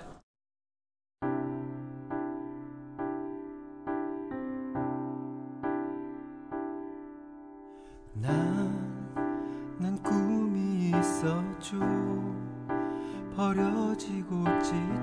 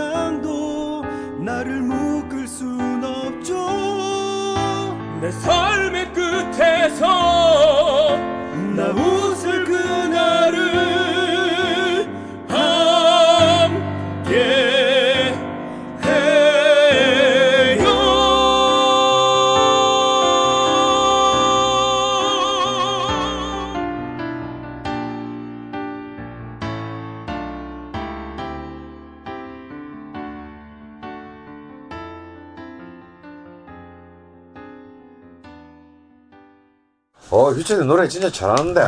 아, 음이 아주 어, 기계예요 기계. 희철이가 그, 그러니까 그동안 근데 감동은 없어. 네. 성명 부족? 그 조한이가 노래하는 걸 옆에서 지켜보면서 단주자 입장에서 얼마나 속이 터졌으면 이번엔 내가 아이씨 야 내가 부를게 라는 얘기는 대놓고 그러니까 이 못하고 현대 축구단의 부위만 잡은 것 같은 거야. 그렇지. 어, 감독이 말이야. 막 같이 런닝하고 그랬다는 거지. 적절한 비유십니다. 어쨌든 간에 뭐 이번에 좋았습니다. 네. 그 이번에도 선생님 제자분이 듣고 아, 이번에는 그 앞에 부르신 분 나긋나긋하게 부르신 분 그분이 앞으로 노래 계속하면 되냐 걔냐 그런 또 반응을 기대해 보면서 네 좋았습니다. 우리끼리 막 좋대. 아니 괜히 노래 시켰어요? 이렇게 얘기할 수 없으니까 내 마음이 편안한 곳 나 그곳에 가고 싶다 나만의 맛을 찾아 소중한 추억 찾아 걸신의 솔시티 아 저번에 수원편 난리 났었어요. 네, 네. 밤이 왜, 굉장히 왜요? 좋았던 거고 네. 어. 가까우니까 아, 막막 그랬어. 찾아가. 어. 어. 그 반응이 뭐 게시판에 가장 빨리 올라온 지역이 아니었나 네. 우리 사자 식당님도 연휴가 껴서 네. 아, 그 그런 것도 있고. 자, 그럼 이번엔 어디로 네. 튀나요? 그래서 사실 이제 우리가 의외로 충청도의 도시들이 좀 네, 미약했죠. 아, 좀 한번도 건드려 본 적이 없어요. 근데 제가 간간히 충청도에 얘기는 많이 했습니다. 어찌 보면 가장 맛있는 음식을 먹는 지역은 전라도도 경기도도 아니고 충청도일 것이다. 음, 뭐 몰래. 예, 많이 했는데요. 사실 뭐 오랫동안 이 충청도는 이제 경기도와 더불어서 이제 기호지방, 음. 이 어쩌면 이제 가장 오랫동안 권력의 중심 지역. 어, 이거 또 지금도 뭐 언제나. 예, 언제나 대통령 선거 때마다 절묘한 뭐 조선일보식 표현을 하자면 절묘한 균형감. 명언 있지 않습니까? 네. 충청도는요 요거 아, 아니 대전은요. 아 대전은요 어, 바로 그 대전. 아, 아, 충청도의 가장 중심 대전 시편을 하겠는데 또 이 대전은 우리 또 자방고등어의 고향이기도 예, 고향 어, 그러니까 여기가 절묘하게 경상도, 전라도, 충청도. 충도만 없네. 네. 밖에서 기다리고 있는 창진 형님도 아 경상도고. 경북. 예. 아 그래서 이제 그 근데 뭐 고향이라지만 너무 어릴 때 떠나서 그렇죠. 예, 그 대전에 대한 그런 좀 기억이 없을 네. 가능성이 있습니다. 네, 여러분들 어떤가요? 이렇게 사실 대전은 서울에서 그리 멀지는 않지만 네. 대전에 놀러 갔다 음. 이런 경우는 사실 거의 없어요. 그러니까 대전 사는 이- 아가씨를 사귀지 않는 다음에는 그리고 또 하나 그 엑스포 이후에 네. 꿈돌이 엑스포 이후에 네. 뭐 특별히 갈 일이 없는 네. 애매한 도시이기도 하고 음. 친구들하고 주로 많이 얘기했던 것 중에 하나는 대전은 뭐 소비 도시라 특별히 할 게 없다. 음. 대전 사람들은 삼겹살만 구워먹는다. 이런 얘기를 제 친구들하고 많이 아, 했어요. 그건 말도 안 되는 얘기죠. 네. 정말 그 대전에 대한 큰 오해입니다. 제, 제가 있었던 군대가 음. 계룡대였잖아요. 그렇지. 네. 어, 집에 가려면 꼭 대전역에서 그렇지. 음, 갈아타야 가, 된다. 가고 대전역에서 내려서 버스를 타고 들어가고. 그러면 대전에 굉장히 기억에 남는 음식점 있을 만한데. 네, 그럼요. 대전역 앞에 있는 어, 짜장면집. 아, 저희가 이제 사주 훈련을 받고 음, 자대 배치를 받은 다음에 아하. 그 주에 휴가를 나왔어요. 첫 휴가. 아, 제일 먹고 싶었던 게 네, 짜장면이었습니다. 그렇죠. 대전역에 내리자마자 음. 고참들과 헤어진 다음 음. 저는 한 시간 후에 차편이 있습니다. 아. 그리고 짜장면 집으로 달려갔어요. 혼자. 얼마나 먹고 싶었던 짜장면인지 곱빼기를 시켰어요. 아하. 곱빼기를 시키고 그걸 다 못 먹고 나왔어. 양이 너무 많아서. 아니요? 맛이 없어서. 이상해요. 음. 진짜 맛이 없어요. 아. 그냥 까만색 까만색 면이었어요. 그냥. 어, 군인 신분으로 짜장면 맛없기 힘든데. 힘든데. 어. 그 대전역 앞에 있는 그 짜장면 집이 음. 아직도 이가 갈립니다. 저는. 좀 시작부터 별 심상치가 않은데. 네. 예. 그동안 참 제일 많이 언급된 게 역시 성심당 빵집만 그렇죠. 언급된 것 같아요. 근데 대전하면 딱 떠오르는 음식이 뭘까요? 저는 개인적으로 솔직히 가락국수 대전역에서 파는 아, 아. 맛없는 가락국수. 예, 사실 맛은 없었어요. 네, 저는 그다음에 특히 저는 80년대 때 음. 대학을 서울에서 다니면서 부산까지 밤차 타고 음. 많이 왔다 갔다 했어요. 정말 그때는 대전을 오기 전에 꼭 그걸 먹었어야 했어. 그렇지. 대전 지날 때딱 미리 그 플랫폼에 대기하고 있다가 그렇지. 대전역에 들어가는 순간 잽스 내려서. 내려가서 뭐저 코로 들어가는지 입으로 들어가는지 모르는 상태에서 그냥 막 먹고 딱 3분. 네. 그리고 이제 다시 막 네. 아슬아슬하게 올라타는 네. 그 재미. 음. 그 재미를 빼고는 맛은 정말 별로였어요. 네. 어. 근데 그건 좀 약간 어찌 보면 그 맛보다는 어떤 대전역이라는 어떤 특유의 정치 마치 이제 일본의 기차역들이 이제 이른바 그 도시락 벤또. 벤또가 음. 유명하듯이 정말 대전역 가락국수는 참 그 당시 경부선 호남선을 타고 다니는 사람들한테 어, 특히 밤차 밤기차를 타는 사람들한테는 잊을 수 없는 추억이지만 음. 그렇게 잊을 수 없는 맛은 아닌 것 같아요. 그러면 어떤 대전의 음식 하면 정말 그렇게 없나요? 두루치기. 아 네. 역시 어, 그 아주 매운 음식. 그렇죠. 예, 진로집. 참 유서 깊은 그 대전의 술꾼들을 위한 아, 정말 그 소주 안주로는 정말 전국 top3 안에 드는 음식이 아닐까. 그만한 그. 나중에 그 면사리를 넣어서 먹으면 아. 배도 네, 부르고. 배도 부르고 네. 어, 음. 안주와 어, 식사를 동시에. 식사 끼니까지 그냥 좀 뭐 지금은 그렇게 싸지 않습니다만 네. 음, 정말 옛날에 그참 돈 없이 여행했던 시절에 정말 참 그 깊은 정치를 안겨준 집인데요. 사실 대전은 뭐 진로집 같은 두루치기 집을 포함해서 굉장히 이런 그런 서민적인 구석구석의 그 풍미를 가진 오래된 유서 깊은 식당들이 생각보다 많은 동네예요.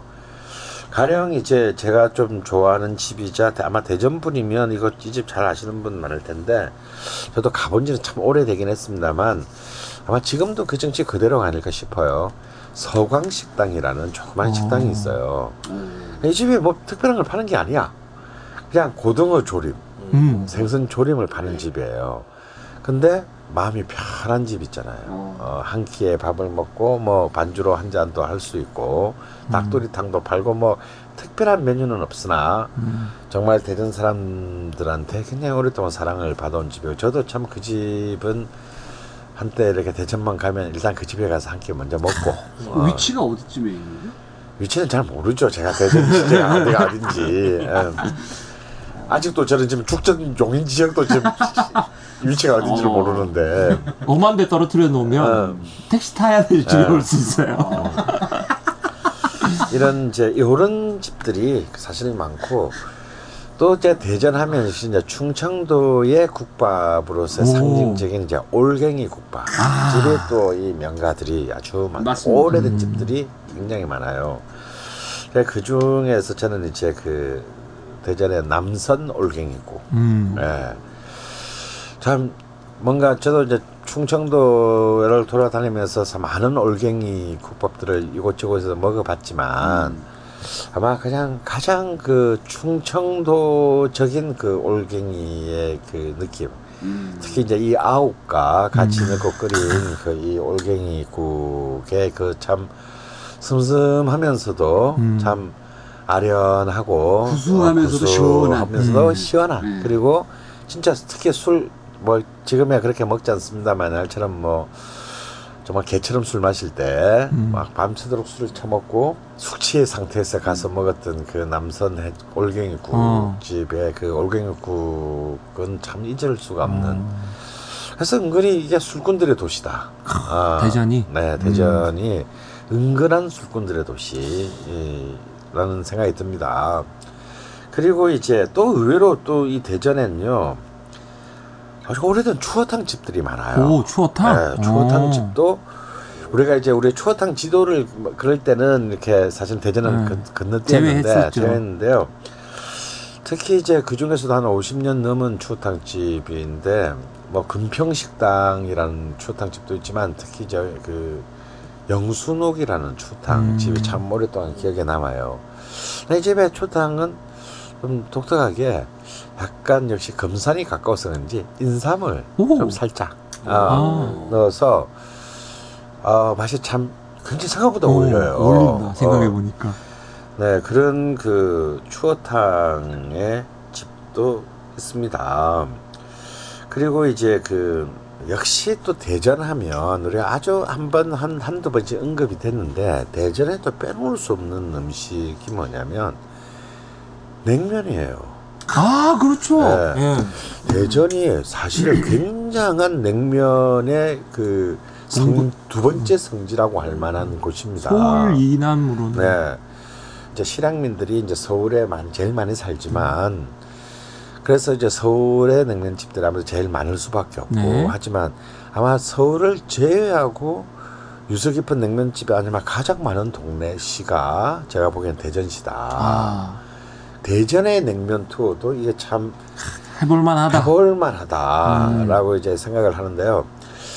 어, 특히 이제 아마 그 대전의 냉면의 이제 가장 그 뿌리를 거슬러 올라가자면 자, 지금도 여전히 성업 중인 이제 사리원 면허 아. 어, 이게 있습니다. 그게 사실 근데 저는 지금 솔직히 사리원 면허는 좀 이렇게 이제는 힘이 좀 떨어지지 않았나. 음. 맞습니다. 어, 좀, 아, 좀 아쉬움이 있어요. 예, 아쉬움이 있지만 그래도 이제 이 대전 냉면의 역사를 얘기할 때는 어, 저 결코 빼놓을 수 없는 음. 집이고 또 이 사리원 냉면 주방장 출신이라는 제가 제가 가장 자주 갔던 집은 이제 한마음 면옥이라는 예, 굉장히 도마동 한마음 예, 면옥. 네 깊고 어, 진하고 강한 그런 묵직한 좀 육수. 묵직한 육수의 그 대전 쪽 냉면은 못 먹어봐서 네. 아직. 어.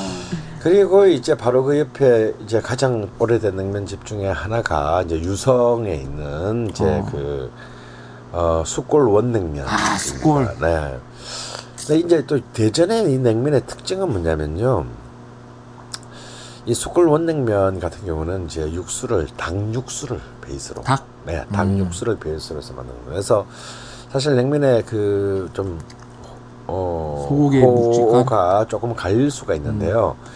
소고기 계래 냉면보다는 좀 훨씬 더좀 가볍고. 가볍고 어. 하지만 저는 좀 단아하다. 어.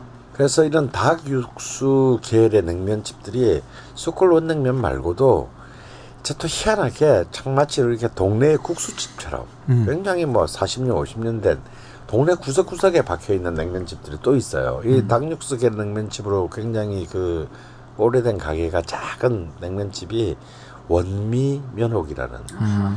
곳이 있습니다. 아, 그, 예, 이 원미 면옥은 정말 그 닭 고명과 닭 육수로 정말 참 정말 옛날에는 이렇게 먹었겠구나. 근데 지금의 감각으로도 어, 손색 어, 없이. 굉장히 손색이 없어요. 그리고 이제 파남 면옥이라고 또 역시 닭육수 베이스의 어. 어, 그 냉면집이 있습니다. 근데 근데 파남 면옥의 면은 조금 약간 그 우리가 생각하는 냉면의 면과 좀 다릅니다. 어떤 어, 식이죠? 약간 뭔가 함흥냉면의 면 아. 같이 좀 굉장히 가늘고 질긴. 지- 뭐 함흥만큼 질기지는 그렇게 않지만, 질기진 않지만. 예, 그래도 저 전분의 비율이 예. 굉장히 좀 높은. 그래서 또 의외로 또 대전 분들이 또 그 냉면집 사에 또이 음. 사랑하는 분들이 많아요. 그래서 이렇게 대전에는 이런 닭육수 베이스에서 음. 소고기 육수 베이스까지 어, 많은 것들이 이런 또 냉면이 있- 제가 지금 말씀드린 이 다섯 집 말고도 사실은 뭐 굉장히 많은 냉면집이 음. 있습니다. 어, 그래서 정말 냉면 광들에게는 꼭 한번 정말 냉면 투어만으로도 한 코스가 승립되는 음. 어, 그런 또 동네가 대전이라는 동네고요. 이제 이 대전에는 또 이렇게 순두부, 어, 이게 이제 사실은 순두부죠. 누르지 않은 상태의 두부. 음. 순두부 집들이 음. 그, 그 많은 영업을 합니다. 그래서 좀 대전이 아무래도 이제 그 주변에 많은 그 비옥한 어떤 평야지대 네. 이런 것들을 양쪽으로 이렇게 끼고 있었어인지 음. 이런 그런 곡물을 그 재료로 하는 어떤 이런 음식들이 모르게 그 발전한 음. 도시라고 생각이 들어요. 그래서 대전의 어떤 많은 어떤 이 명가들을 또 찾아내는 쏠쏠한 제비가 음. 아, 또 도시 규모도 꽤 있고 꼭꽤 그죠. 크고 음. 그래서 어느 구석에서 음. 또 이런 구름들 어, 구, 구름에 어, 비들어 있는지 이제 모를. 모를, 모르는 어떤 그런 또 어찌 보면은 어떤 그런 미식 기행에 있어서의 어떤 일종의 생각보다 아직 개발되지 않은 음, 아, 미지의 세계. 미지의 도시이기 때문에 한번 또 대전을 우리가 음. 한번 좀 왜냐면 이 대전이 딱 이렇게 전라도와 경기도 중간에 딱 끼어 있다 보니까 음, 음. 대전 가면 이렇게 뭔가 놀래간 기분도 안 들고 서울을 기준으로 해서 네, 보면 맞아요. 감뭐 이왕 뜬기면 그래도 전라도라 이렇게 한번 밟아줘야지 음. 뭐 이런 이제 생각을 하잖아요. 근데 그래서 이제 대전은 그냥 한번 스쳐 지나가고 지나갔다 다시 스쳐 지나 올라오는 올라오는 김에 성심당 가서 어, 빵빵 사오는. 사- 어, 빵 사오는 그런 이제 그 도시로 이렇게 지금 음. 그 생각하기 쉬운데 대전도 한번 찬찬히 네. 이렇게 그 꼼꼼히 뒤져 보면 굉장히 참 그 즐거움을 음. 우리에게 안겨주는 많은 음식점들이 있는 도시다. 음. 저도 세- 지금 생각나는 데가 네. 있는데요. 어, 루비라는 그 여성 댄스 그룹을 지금 양성하고 있는 HY 엔터테인먼트 사장님이신 음. 제 군대 후임이에요. 네. 양희영 대표님께서 음. 대전 분이시거든요. 음. 제 와이프랑 이제 결혼을 해서 첫해 음. 주말에 할 일이 없어서 음. 야 대전 내려갈게 음. 맛있는 거 사줘 음. 했을 때 데려갔던 집이 있습니다. 음. 정식당이라고 어. 닭도리탕을 하는 집인데 아. 대전 맞아요. 이 사람 대전에 닭도리탕 집이 많아. 어마어마하게 줄을 서가지고 네. 깜짝 놀랐는데 아, 맛은 닭도리탕이었습니다. 어. 근데 생각보다 네. 어, 아 이게 닭도리탕인가? 닭도리탕 집이 생각보다 없잖아요. 네. 아, 이 집에서 사 먹으면 괜찮겠다 싶을 정도의 음. 닭도리탕 집이 있습니다. 그 대전 닭도리탕으로 네. 한영식당이라는 집이 있습니다. 아. 중구 오류동에 있는데 네. 아, 이 집이 아, 60년 정도 됐을 거예요. 오. 그래서 음. 닭볶음탕 하나만 하거든요. 네네. 네, 한정식당. 네. 네, 이 집 진짜 가본 것 괜찮습니다. 같다. 아마 대전에 닭, 닭볶음탕으로 아마 경쟁을 벌이는 집들이 꽤 있는 걸로 그때도 얘기를 들었어요. 네. 아, 이 집 말고도 많다. 그리고 아까 그 두루치기를 네. 이제 잠깐 지나갔는데 그 두루치기 하면 이제 대전에 3대 두루치기가 있잖아요. 네. 오. 일단 아까 말씀하셨던 재질 진로집. 60년 된 진로집이 있고 네. 그리고 이제 또 하나가 한 30년 좀 넘은 한 40년 가까이 된 별난집이라는 아, 어. 이름 좋다. 네. 그 집도 두루치기 하나만 합니다. 오. 또뭐 저기 녹두전, 녹두전하고 두루치기만 하는 집인데 그 집도 괜찮고요. 음. 그 집은 그렇게 맵진 않아요. 네, 음. 맵진 않은데 굉장히 칼칼한 맛에. 그리고 이제 세 번째로 얘기하는 집이 이제 광천 식당. 네. 네. 그래서 이 대전의 두루치기 맛집들을 좀 한번 네. 섭렵해 보는 네. 것도 좋을 것 같고 제가 또 한 가지 기억에 남는 건 이제 대전의 칼국수. 음. 예. 그 유명한 대성 칼국수와 오. 그리고 이제 공주 식당. 공주 칼국수. 예. 네. 그래서 이 공주 식당과 대성 칼국수로 대표되는 이 대전 특유의 칼국수 문화가 음. 또 있어서 그걸 한번 또 칼국수 좋아하시는 음, 분들은 거기를 한번 뒤져보는 것도 좋을 것 같습니다. 이렇게 저렇게 따져보니까 대전 분들이 매운 걸 좀 좋아하시는 것 같아요. 음. 예. 그래서 혹시나 찾아보면 음. 짬뽕집 괜찮은 데가 있지 않을까. 음. 면 좋아하고 매운 거 좋아하시면. 자, 대전에 사시는 우리 걸신어 분들 찾아주십시오. 그 지금 그 말씀하시는 걸 들으면서 네. 유일한 대전 출신으로서 고향을 떠나온 지 너무 오래돼가지고 여기저기서 대전의 식당에 대해서 말씀들을 많이 하시는데 제가 이 낄 부분이 없다는 거에 대해서 매우 애석하게 생각합니다. 그, 그 짬뽕 얘기가 나왔으니까 제가 네. 그 이제 고등학교 다닐 때 이제 친구들하고 많이 갔었던 데가 오. 극동 대반점이라고 음. 그 위치는 은행동 아, 은행동이면 시내군요. 그렇죠. 그 어린이 자반고등의 입맛에는 상당히 맛있었던 음. 친구들과 만 원짜리 한 장만 있으면 거기 가가지고 짬뽕 한 그릇씩 먹고 남는 돈으로 고등학생이 옆에 있는 커피숍에 가서 담배를 한 갑 다 피고 나오는 이런 코스를 항상 들렸던 극동 대반점이라는 식당이 아직도 있는지 모르겠는데 네. 짬뽕이 상당히 맛있던 것으로 기억이 나요. 근데 좀 전에도 말씀하셨지만 대전의 매운맛과 관련해서 네. 정말 뭐가 있는 것 같아요. 네. 지난번에 우리가 육개장 특집을 네. 한번 이 집에 가라에서 했었는데 그 중에서 그 정말 파게장이라고 불리는 어. 그 명랑식당이 있습니다. 아, 명랑식당? 예, 예. 예. 그 집은 정말 파만 넣은 약간 예. 대구 느낌의 예. 그런 육개장 집인데 이 집도 굉장히 오래된 집이고요. 어. 그래서 그 집도 추천드리고 싶고 또 하나가 그 아까 말씀드렸던 대성 칼국수에 가시면 꼭 드셔봐야 될 메뉴 중에 하나가 비빔 칼국수. 아, 그런 게 네. 있나요? 아, 있어요. 칼국수로 매콤한 비빔 칼국수를 합니다. 오. 이걸 사실은 서울에서도 드실 수 있는 집이 있어요. 어, 어딘가요? 저기 영등포구에 공장들 막 모여 있는 곳에 네, 네, 가면 정말 쓰러져 갈 것 같은 집이 있는데 영일분식이라는 집이 있거든요. 이 영- 집도 한 4, 50년 된 집인데 이 집에서 대전 느낌이 나는 그 비빔 칼국수를? 비빔 칼국수를 아. 합니다. 그래서 이 비칼도 한번 네. 비칼? 네, 드셔보시면 좋을 것 육칼에 이은 비칼. 또 하나의 칼, 비칼. 어. 야, 이 뭐, 그, 얘기 들어보니까, 사실은 요즘 식당이 2년 버티기가 어렵다 그러거든요. 근데 막 한 30년, 20년은 명함도 못 꺼내고 막, 60년까지. 유서 깊은 집들이 굉장히 많군요. 근데 제가 그 친구들과 같이 갔던 극동 대반점의 짬뽕 얘기를 하다 보니까 번뜩 생각나는 게 네. 가만히 생각해보니까 제 친구가 유성에서 네. 만나 식당이라고 네. 샤브샤브 전문집을 하고 있네요. 오. 어. 여기 그 맛은 뭐 제가 추천을 못 드리겠어요. 하여튼 만나 식당이라고 좀 근데 대전 사람들 굉장히 좋아하는 집이에요. 어. 그러니까 좀 부모님과 같이 외식을 좀 하고 싶다 좋은 데서 그러면 음. 찾아가는 만나 식당. 음.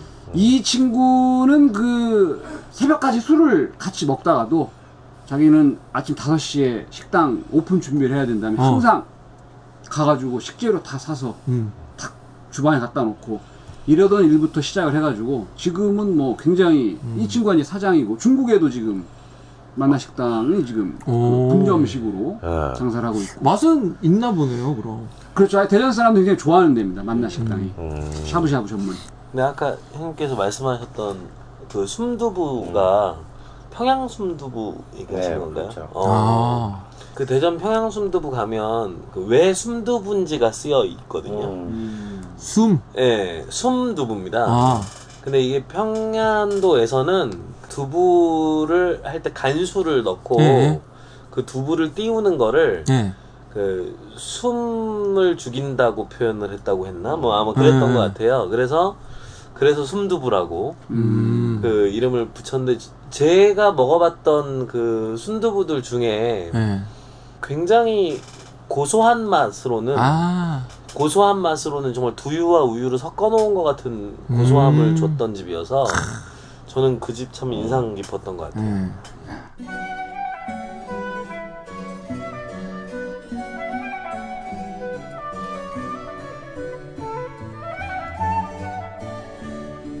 음식에 담긴 역사와 미학을 꼭꼭 씹어서 당신의 입에 넣어드립니다. 걸신의 음식 인문학.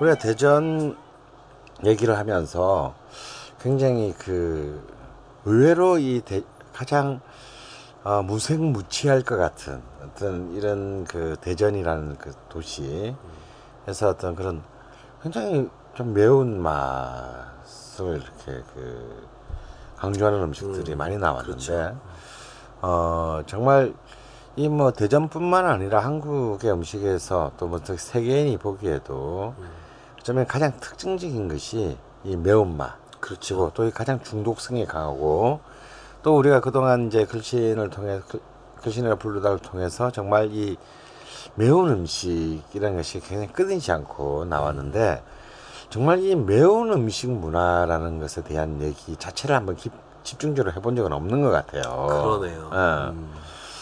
그래서 오늘은 좀 뭔가 이 매운 음식에 있어서 좀 한번 좀 깊이 있는 고찰을 음. 한번 해볼 필요가 있지 않을까 싶어요. 사실 그 많은 사람들이 이제 김치에 그 네. 김치를 가장 우리나라의 대표적인 음식으로 음. 알고 있고 그래서 김치를 뭐 김채라는 이름으로 뭐 네. 삼국 시대부터 뭐 있었다 뭐 이런 이야기들이 있지만 그래서 실제 우리나라에서. 그렇죠. 김치 냉장고 이름도 김채고. 근데 실제 우리나라에서 이 김치라고 하는 우리가 알고 있는 음식이 만들어진 건 사실 그렇게 얼마 되지 않았거든요. 그 뻘건 거. 그렇죠. 네. 그러니까 왜냐면 고추가 우리나라에 들어오는 게 사실상 임진왜란 이후이고 어, 명조 때라고 알려져 있지만 여기에 대해서는 사실 굉장히 많은 설이 있습니다. 뿐만 아니라 배추가 우리나라에 들어온 게 조선조 숙종 때니까요. 오. 그러니까 실제로 지금 우리가 알고 있는 김치의 배추김치. 형태가 예, 배추 김치 형태가 갖추어진 것은 어, 18세기경으로 추정하는 음. 것이 정설입니다. 무엇보다 이제 이 매운맛의 핵심은 고추잖아요. 그렇죠. 일상적으로 그리고 굉장히 친숙하게 우리가 생각하는 그 작물인데 어 그런데 이 고추라는 작물이 실제로 어떻게 전래되어 왔는지에 대해서는 별로 생각을 안 하는 경우가 많은 것 같아요. 근데 우리나라에서 고추가 갖고 있는 의미는 뭐 이것 이외에도 문화적으로는 굉장히 풍부한 것 같습니다. 아들 넣으면 고추 막 걸어놓고. 그렇죠. 네. 그러니까 그때 이제 고추는 뭐 꼭 아들을 낳았다고 해서가 아니라 금줄. 네, 금줄.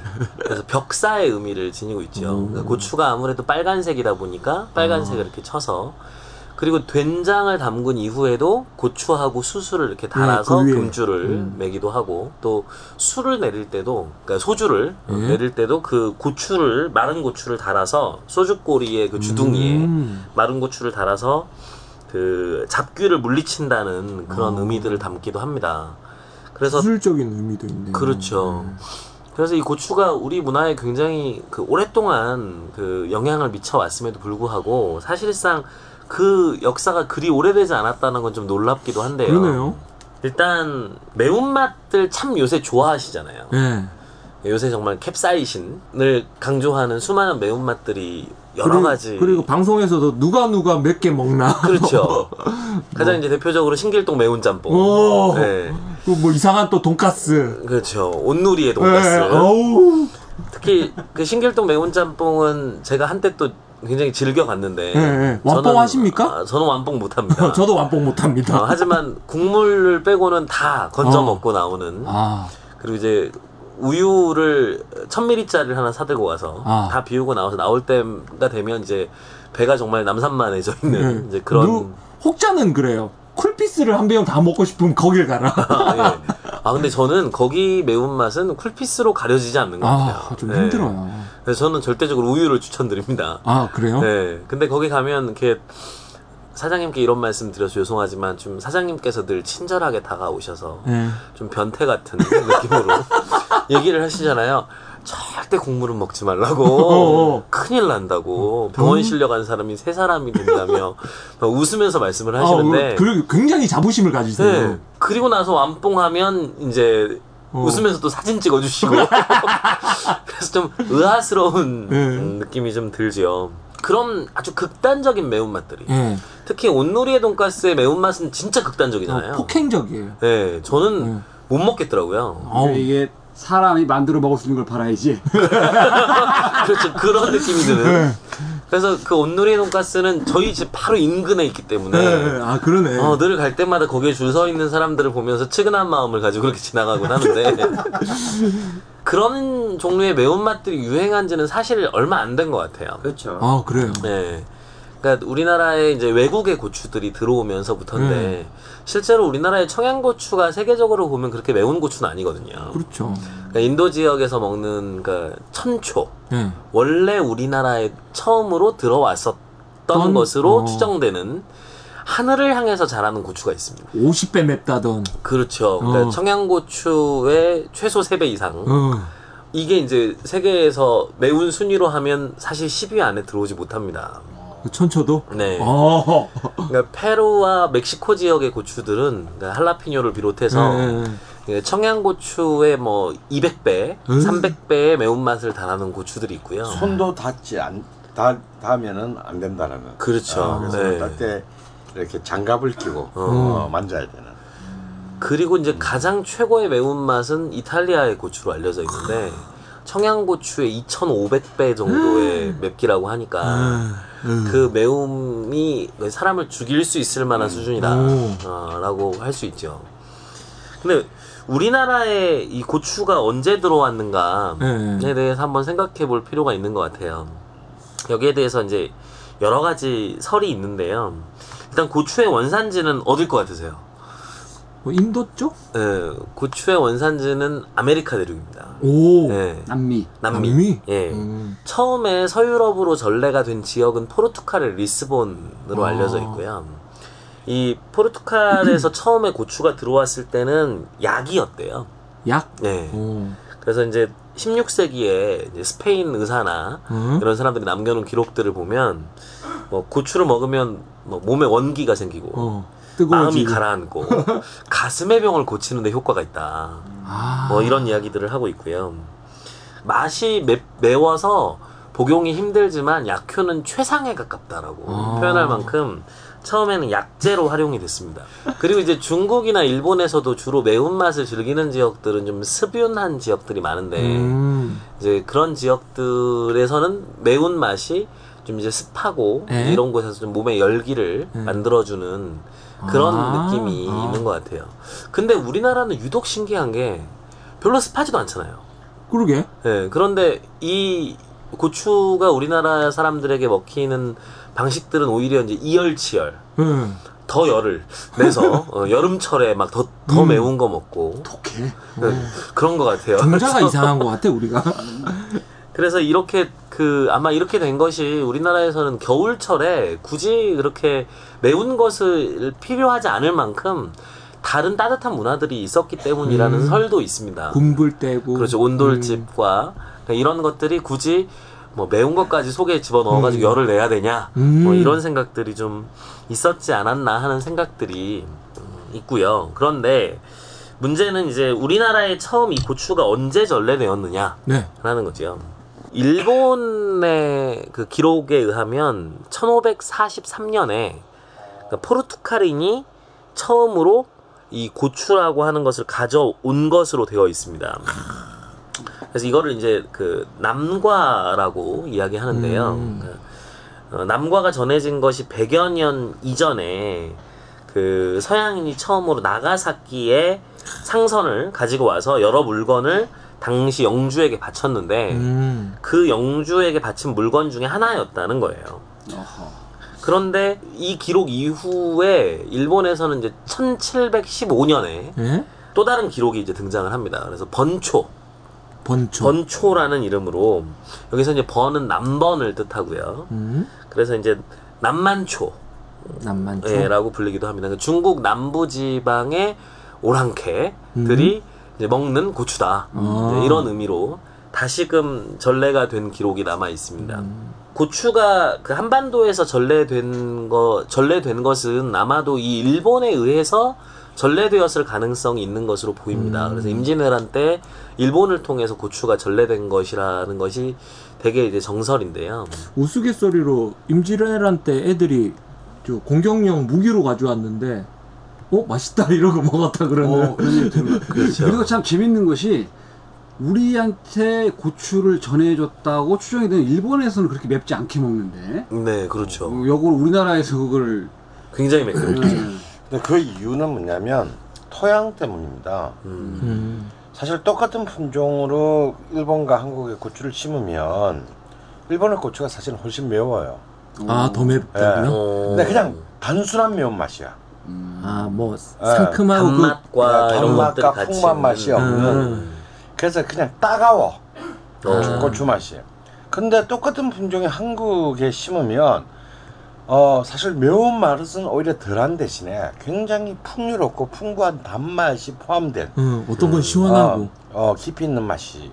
그- 그래서 사실은 그 일본인들에게 있어서 고추를 중심하는 문화가 그 음식 문화가 태화되고 음. 한국은 굉장히 비약적으로 이 고추가 많은 부분에서 그러니까 일종의 뭐 주영아 교수식으로 말하면 소금 대신에 음. 저장 보존의 기능까지를 포함되니까 왜냐면 이 고추에는 음, 아, 그렇죠. 아. 어 근데 소금은 굉장히 비싸고 음. 귀한 것이었기 때문에 어, 특히 우리나라에서는. 어, 특히 우리나라에서는 그래서 이제 그 한국에서 고추 문화가 음. 고추와 관련된 고추 문화니까 이상한데 하여튼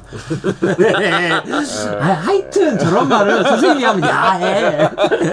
고추 문화가 훨씬 더 이제 풍요롭게 발전할 수 있었던 것이 이 토양에서 차이에서 출발한다라는 입장도 있습니다. 그렇죠. 근데 이제 우리나라에 이제 1613년에 그 아마 혹시 기억하실지 모르겠어요. 고등학교 때 역사 시간에 그 서적들 외우잖아요. 예, 예. 거기에서 이제 보면 이수광의 지복유설과 음. 아. 이익의 성호사설과 이런 거 외우셨잖아요. 들어본 그- 것 같아. 이수광의 지복유설에 보면 남만초는 센 독이 있다. 오. 그래서 처음 외에서 들어왔는데 그래서 이걸 외계 외계자 겨자의 아. 옛날 말이죠.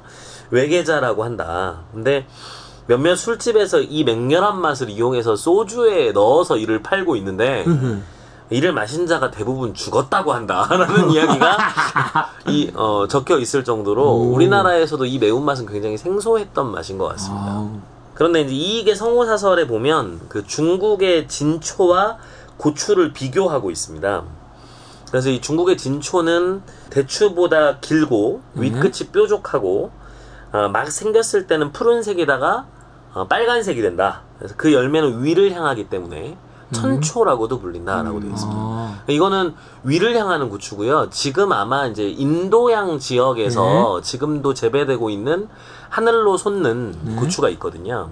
그래서 그 고추의 품종이 아닐까라고 생각을 하고요. 근데 어, 우리나라에 온 고추는 이제 그렇지 않죠. 그렇죠. 그래서 우리나라에서 우리가 주로 먹게 된 고추들은 주로 이제 외초라고 부르는 것이고 이익은 성호사설에서 그 맛이 독하고 매워서 이것을 먹고 장을 상할 위험이 많다라고 얘기를 하고 있는 것으로 볼 때 이때까지만 해도 우리나라에서 여전히 고추는 생소한 음식이었다라는 느낌을 갖게 됩니다. 그리고 이제 일본의 고추가 전래된 시기가 아까 말씀드렸던 것처럼 1543년인데요. 근데 중국 마카오에 그 이전에 사실은 고추가 이미 도착을 했었습니다. 어. 그래서 16세기 중반 이전에 여튼 고추는 중국과 일본에 도착을 했고 그 중에서 일본에 도착한 고추가 한반도에 전래되어 왔다. 음, 라고 얘기를 할 수 있을 것 같아요. 그런데 이제 이런 고추가 우리나라에서 실제로 이제 어떻게 과연 그 일반화되었고 또 사람들이 많이 먹게 되었는가. 근데 문제는 여러 그 음식 책들을 통해서도 사실은 명확하게 확인되진 않습니다. 오히려 유학에서는 아시다시피 유교에서는 제사를 지낼 때 네. 파, 마늘, 그리고 고추 등의 그런 향신료들을 좀 금하는 음. 그런 습관을 가지고 있었고 그런 관습의 영향도 아마 있었을 것으로 보여집니다. 근데 중요한 것은 이제 그 증보 살림 경제 이후의 문헌에 보면 고추가 굉장히 많이 사용되기 시작했다는 것을 알 수가 있습니다. 그래서 이제 규합 총서라든지 우리가 18세기 중엽의 문헌들로부터 고추를 사용하는 음식 문화가 어, 일반 민중에까지 보편적으로 일반화되었다라는 것을 확인할 수가 있는데요. 왜 우리나라에서 이 고추가 이렇게 널리 퍼졌는가에 대해서는 아까 어, 강원 선생님이 말씀하신 것처럼 그러니까 우리나라에서 소금의 문화가 어, 일본만큼 풍요롭지 않은 측면이 있지 않았나라는 점이 제일 많이 이야기가 됩니다. 그러니까 어, 우리나라는 소금이라고 하는 게 국가에서 이제 전매를 해야 할 만큼 귀한 것이었고 이제 그러다 보니까 이제 젓갈류를 이용한 이제 저장 음식들로서 김치가 발전하게 됐고 그 김치의 발전 과정에서 고추라는 이 매운 향신료가 실제로 보존에 훨씬 좋은 영향을 미쳤을 것으로 추정됩니다. 어, 실제로 일본에서요, 이 고추를 사용했을 때 식품 저장에 있어서 소금의 그 사용량을 줄일 수 있다라는 주장이 어, 실제로 나온 적도 있고요. 그런 측면에서 보면 그 소금 우리나라에서 소금이라고 하는 것이 좀 드물었기 때문에 소금을 대신 사용할 수 있는 다른 것들을 어, 찾게 되었고 그 중에서 이제 고추가 김치와 결합하게 된 이유가 거기에 있지 않을까라고 추정할 수 있습니다. 근데 어쨌거나 우리나라에서 이제 매운 맛이 이제 그 이후에 한국 음식의 상징이 될 만큼 굉장히 중요한 네. 맛이 됐잖아요. 매운 음식 하면 떠오르는 거 뭐 있으세요? 우리 좀 전에 얘기했던 막 그런 그 닭발. 그 그렇죠. 닭발. 오, 저는 그 얼떨결에 따라가서 먹었던 실비집에 낙지볶음. 매- 어, 아, 낙지볶음. 욕이 그냥 바가지로 나오더라고요. 아우, 아우 그 뭐냐 얼마나 맛있는데. 아우. 그, 그 낙지볶음은 진짜 어떤 사람들에게는 폭력이잖아요. 네. 근데 이제 참 신기한 건 이 종로에 그 일대에 예? 음, 낙지 거리들이 생겼는데 그러니까 원조 낙지 볶음 센터 같은 좀 그런 이상한 느낌들이 네, 있죠. 문화 특구 같이 돼 있어요 네. 그 중에서 이제 제일 대표적으로 알려진 가장 오래됐다고 알려진 집이 이제 실비집이고 그리고 이제 미정집과 유정집이라고 유정. 하는 네. 이제 두 집이 가장 이제 유명했던 집이고 지금은 유정낙지는 이제 곳곳에 체인점들이 있을 만큼 많아졌죠. 서린낙지는 그 최근 그 젊은 여성들에게 뭐 폭발적인 인기를 끌고 있습니다만 다이어트. 그렇죠. 네? 그 매우 맵게 먹으면 체지방 분해가 잘 된다 이래가지고 그 일본의 여자들한테 한때 그 유행이 됐던 게 고춧가루 들고 다니는 고춧가루를 들고 다니면서 먹는 음식 무엇이 됐든 간에 다 조금씩 뿌려서 먹는 게 왜냐면 다이어트 때문에 그렇죠. 주영아 씨의 음식 인문학이라는 책에 보면 네. 그 이 실비집의 박무순 할머니, 네, 네, 네. 예, 박무순 할머니의 그 일대기를 예. 어, 구술 체록하여 실어놓은 구절이 나옵니다. 거기에 보면 이제 서린낙지 얘기가 잠깐 나와요.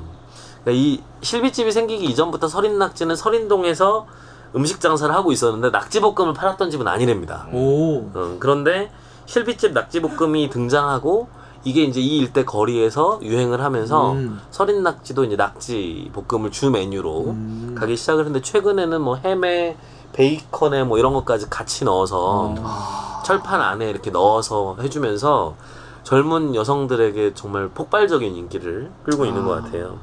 근데 말씀하신 것처럼 그 닭발도 우리나라의 대표적인 매운 음식 중에 하나지만 혹시 기억하실지 모르겠는데 우리나라에 갑자기 확 붐이 일었다가 사라져버린 매운 음식이 하나 있습니다. 2004년경에 불닭. 불닭입니다. 아 홍초불닭. 네. 오.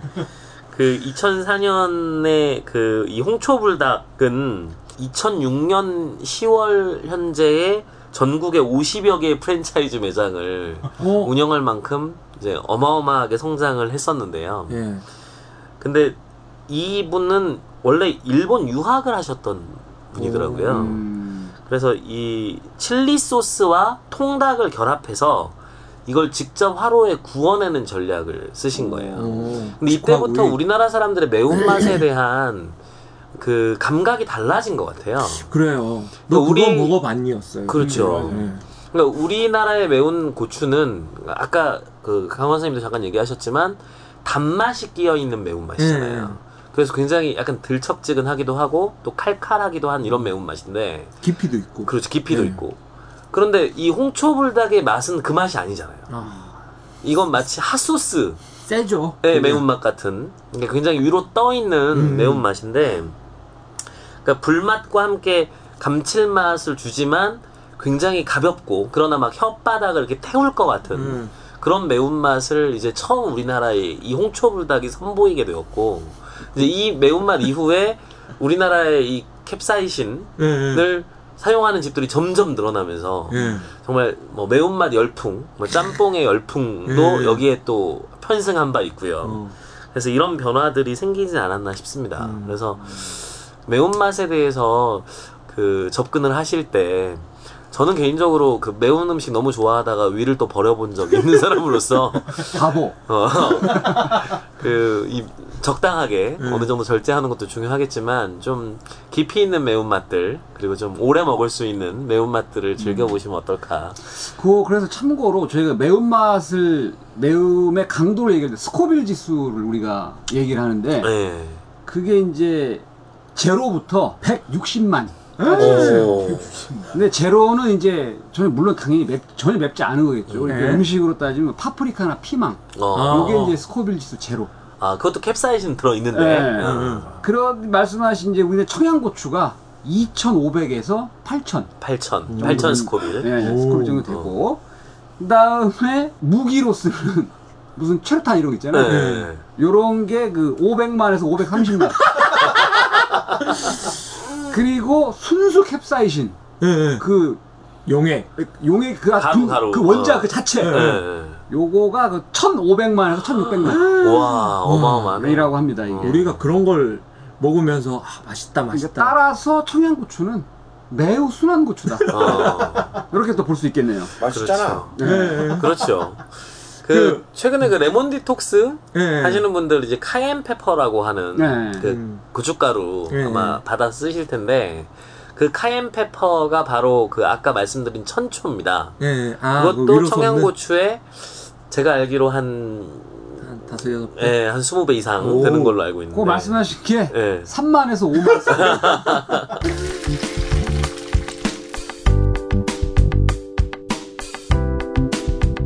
자반고등어에 들리는 요리 강좌. 오늘은 고능원님이 어떤 요리를 우리에게 해주실 건가요? 고능원님. 고등원님. 누구나 집에서 만들어 먹을 수 있는 네. 동남아풍의 동남아풍? 쌀국수 샐러드. 오. 오. 예. 요거를 조한 씨는 뭐 몇 번 먹어봤죠? 그렇죠. 저는 한 세네 번? 예. 요 그 동남아풍의 그 음식을 우리나라 사람 상당히 좋아합니다.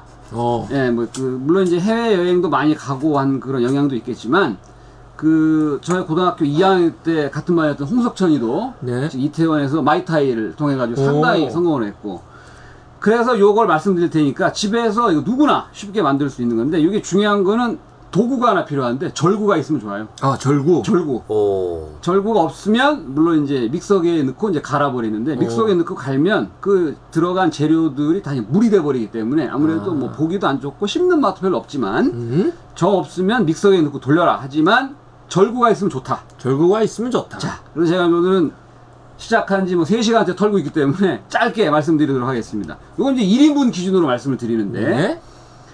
그 양념으로 필요한 것이 붉은 고추. 고추 얘기가 계속 나오네요. 네. 붉은 고추인데 이거 생 거. 오. 말린 거 말고 생 거. 어. 1인분 기준입니다. 고추 하나. 1인분에 하나? 어, 1, 1인분에 붉은 고추 하나. 네명 먹으면 네 개? 그렇지. 어. 그 다음에 깐 마늘. 깐 마늘. 마늘 요거 하나. 음. 한 1인분에? 폴. 응, 한 폴. 어, 네 명이면 네 개? 그렇지. 그 다음에 종려당이라는 재료가 있으면 좋아요. 아, 오. 그렇죠. 팜슈거라고 하는데. 어, 옥션에 팔아요. 아, 그래요? 네. 종려당이 있으면 좋은데, 막 종려당이 없으면 설탕인데 흑설탕. 아, 흑설탕. 까만 거 있잖아요. 네. 요거 팝니다. 요게 이제 우리 친구 그 홈플 기준으로다가 네. CJ에서 나온 게 1kg에 2,180원. 아. 삼양사에서 나온 게 1kg에 2,030원인데 네. 종려당이 있으면 좋고 없으면 옥션 통해서 사고 그것도 귀찮다. 아. 그러면 이제 홈플에서 흑설탕을 사셔서 요거 한 숟가락 네. 1인분 기준입니다. 네. 그러면 다섯 명이면 다섯 숟가락. 다섯 숟가락. 그렇지. 그 다음에 그 마트에서 언젠가 팔던데 최근에 안 팔더라고요. 라임. 라임. 아, 아. 이게 레몬은 어느 순간인가부터 마트에서 많이 팔던데 라임은 팔다 안 팔다 해요. 예, 네, 그래요. 라임이 있으면 좋은데 라임이 있으면 이것도 하나. 어. 1인분 기준으로 하나. 어, 아, 진짜요? 네. 어. 없으면 또 라임즙을 라임즙 팔아요. 팔아요. 네. 그 상표 이름은 Lazy Lime이라고 네. 그 녹색 병에 들어있는 플라스틱 병에 들어있는 거 파는데 이게 200ml에 홈플 기준으로 3,150원에 팔고 있습니다 지금. 어. 요거를 1인분 기준으로 두 숟가락. 어떤 숟가락? 밥 숟가락으로 두 숟가락. 어허. 그 다음에 fish sauce라고 예. 그 꾸릿내 나는 멸치젓 같은. 그렇지. 그 뭐야 저 1박 2일 애들이 벌칙으로 하는 까나리 액젓. 까나리 액젓 하고 향은 느억맘. 네, 향은 비슷하지만 맛은 확실히 다릅니다. 예. 따라서 반드시 fish sauce를 사셔야 되는데 상표 이름은 Squid Brand fish sauce라고 오. 병에 오징어 그림이 그려 있어요. 오. 아, 아, 그래서 본것 사람들이 같아. 예, 스- 그 스쳐 지나갈 수 있는데 어, 이거 아닌가 할 수 있는데 그림은 오징어 그림이 그려 있지만 이게 멸치로 만든 fish sauce입니다. 요게 우리 친구 홈플에서 300ml짜리를 3,100원에 팔고 있어요. 음. 요거 한 숟가락 반. 어.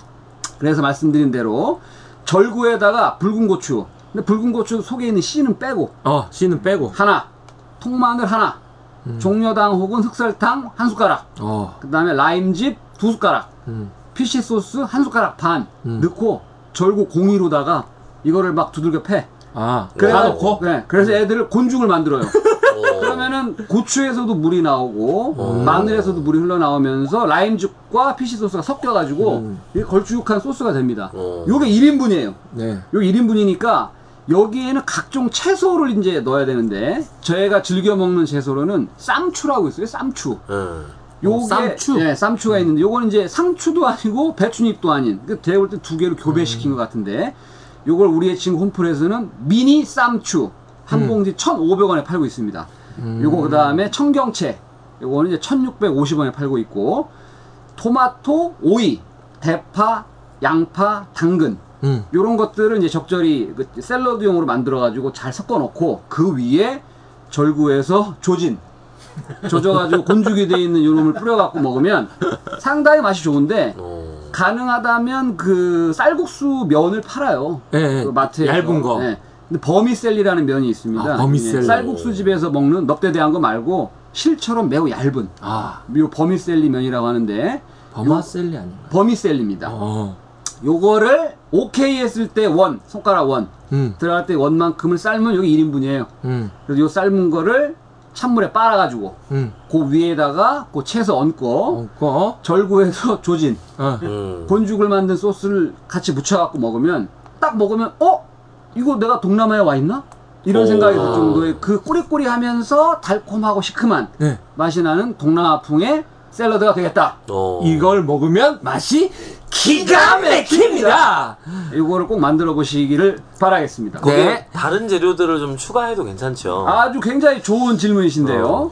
자숙새우라고 팔아요. 자숙새우. 음. 자숙새우라는 것은 익혔다는 뜻이에요. 음. 익힌 새우를 그 마트에 가면 봉다리에 담아서 파는데 그 이 봉지를 딱 보면 모든 자숙새우에는 봉지에 숫자가 써 있어요. 예를 들어서 뭐 41에서 50 음. 혹은 뭐 30에서 45 어떤 거는 25 음. 이게 뭘 뜻하는 거냐면 그 봉지 안에 들어있는 새우 마리 개수예요. 그러니까 그 봉지에 1 써 있으면 새우 하나 들어있는 거예요. 어. 어. 그것도 큰 거. 큰 거로. 음. 그러니까 저는 41에서 50 써 있는 자숙새우를 사는데 이건 이미 익혀 있기 때문에 음. 냉동을 사서 찬물에 해동을 시켜서 네. 말씀드린 재료와 같이 섞어서 먹으면 더 좋고 어. 파파야를 물론 넣으면 좋은데 우리나라에 들어오는 파파야는 다 익은 파파야만 들어옵니다. 음. 그러니까 소위 말하는 쏨탐이라는 그 태국 음식에 들어가는 파파 그린 그- 파파야. 는 덜 익은 거예요. 음. 근데 우리나라에 들어오지 않기 때문에 괜히 또 더 맛있게 하겠다고 쓸데없이 이것저것 넣지 말고 말씀드린 대로만 넣어서 어. 만들어 저번에 드시면 견과류 그러니까 땅콩. 그렇다 만든 다음에 이제 땅콩을 싹 뿌리면 더 이제 맛이 풍미가 살고 네. 그래서 요것으로서 오늘의 간단한 들리는 요리 강좌 끝. 네. 잠시 덧붙이는 말로요. 옥션 기준으로 팜슈거, 어 야자 설탕이라고 있습니다. 그렇죠. 네. 5,000원 되겠고요. 어, 그 양이 어느 정도나 되죠? 네, 양은 뭐 쓸 만큼 들어 있습니다. 아, 이게 한 봉지네요. 네. 그리고 어, 피쉬 소스 2,000원 되겠습니다. 아하, 옥션에서는 네. 많은 이용 부탁드립니다. 옥션 광고 들어와야 될 텐데.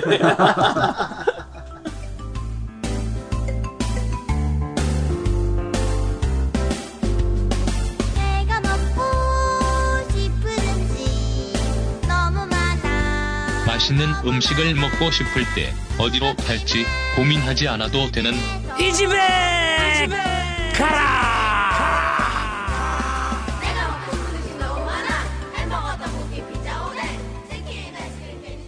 자, 스님. 오늘은 매운 거로 그냥 막 조진 것 같아요. 대전도 매운 거였고, 뭐, 조정원 선생님이 또 김치 얘기하면서 또 고추, 얘기하고 막, 아, 매운 걸로 가야 되지 않습니까?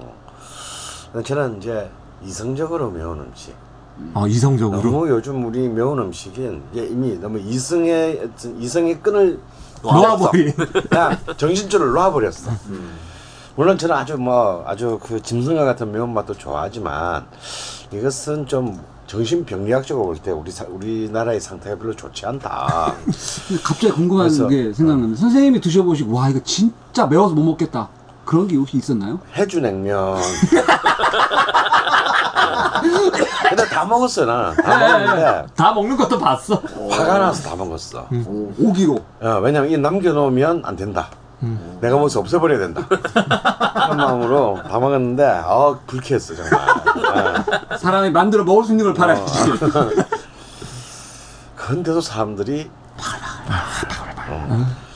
근데 이제 역시 우리가 그 매운 음식이라고 하면 사실 아까 우리 장훈이도 얘기했지만 한 10여 년 전까지만 해도 이렇게 그 자극적인. 어, 제가 볼 때 우리가 매운 음식 하면 이제 사람이 공포를 느끼는 뭐냐면 옛날에는 박정희 시대 때 고문을 할 때, 어. 아, 고문을 할 때 주전자에다가 어, 주전자에다가 짬뽕 국물을 넣어가지고 코에다 부었어요. 근데 이건 조용필한테도 들은 얘기예요. 조용필이 형이 이제 그 대마초로 끌려갔을 때 남산에서 정말 자기는 그렇게 큰 주전자 주전자 자체를 주전자가 공포였대. 그렇게 어. 큰 주전자를 본 적이 없대요.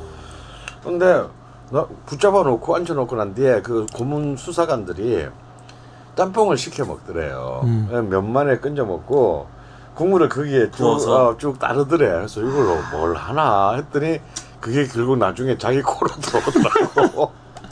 못됐다. 그러니까 진짜 참 못된 거지. 근데 이제 이 매운 것은 좀 뭔가 하여튼 우리에게 이 시국이 요새 부활할 것 같아요. 뭐랄까요? 어, 정상적이지 않은 상태일 때 이 매운 것의 어떤 극악한 발악을 하는 근데 우리나라에서는 또 경기의 경제 상황과 맞춰 경제에 어, 어려우면 경제- 또 매운 걸 사람 매운 많이 걸 찾고 찾습니다. 네. 아, 그러니까 더 강한 자극을 통해서 현실의 뭐랄까, 고통을. 현실의 고통을 어, 좀, 좀 심신의 뭐랄까, 안정과. 아, 잊으려는 그런 그런 게 있어요. 그래서 그런 거 말고 저는 오늘 정상적인 매운 음식 음. 이름부터가 매워요. 어, 어떤 근데 거? 사실 은 맵지 않아. 오. 매운탕. 어, 걸신의 한 수. 어, 잘 갖다 붙이셨는데요. 이런 이게 정상적인 매운 거야. 이게. 아, 정상적인 매운맛을 네. 보여주겠다. 그래서 사실은 이제 이 매운탕이라는 문화가 사실 요즘 우리에게 굉장히 굉장히 좀 많이 떠나갔어. 그냥 회 먹으면 아, 해 먹으면 서드리탕 먹- 나오는 어. 정도를 우리는 매운탕이라고 네. 생각하는데 사실은 아마 우리 여기 자반도 있지만 자반도 잘 알겠지만 사실 제일 잘 만들기가 어려운 음식 중에 하나가 생선 매운탕입니다. 아, 근데 저희 네. 저번에 민어에서 맛을 이끌어냈지 않습니까? 예. 열 받아서. 어, 그런데 매운탕은 바닷가 쪽에 사는 사람들은 역시 이제 그 바다 쪽 생선으로 네. 매운탕을 하고 내륙 쪽 사람들은 이제 민물 생선으로 음, 네, 이제 그렇죠. 매운탕을 하는데 저는 이 매운탕 아무래도 바다 쪽의 매운탕의 경향은 이제 시원한 맛 맵지만 음. 어, 시원한 맛을 이제 추구하는 경향이 음. 있고 이 내륙 쪽 어, 민물 쪽의 이 매운탕은 감칠맛 아, 그래서 이제 그 굉장히 복합적인 맛이 나는. 음. 그래서 이제 저는 바다가 출신이기 때문에 사실은 그 부산에서 살 때만 하더라도 우리는 민물 매운탕은 그걸 왜 먹어? 음. 또- 나네.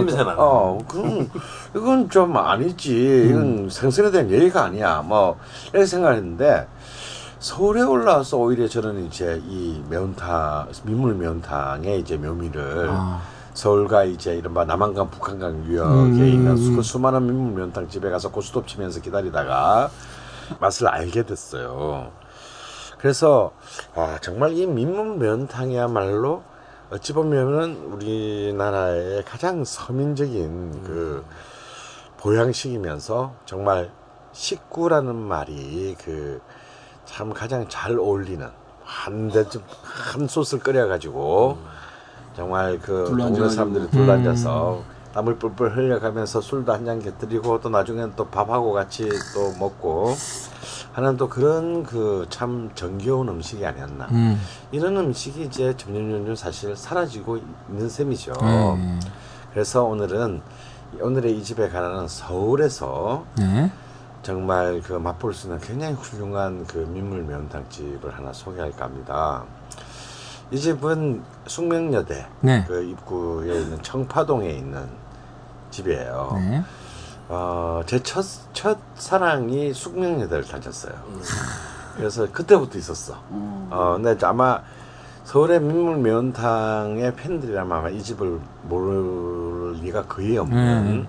서울역 가다가 늘 보이는. 네. 서부역 갈 때 가면서 네. 보이는 바로 그 양평 민물 매운탕 집이라는 아. 집인데요.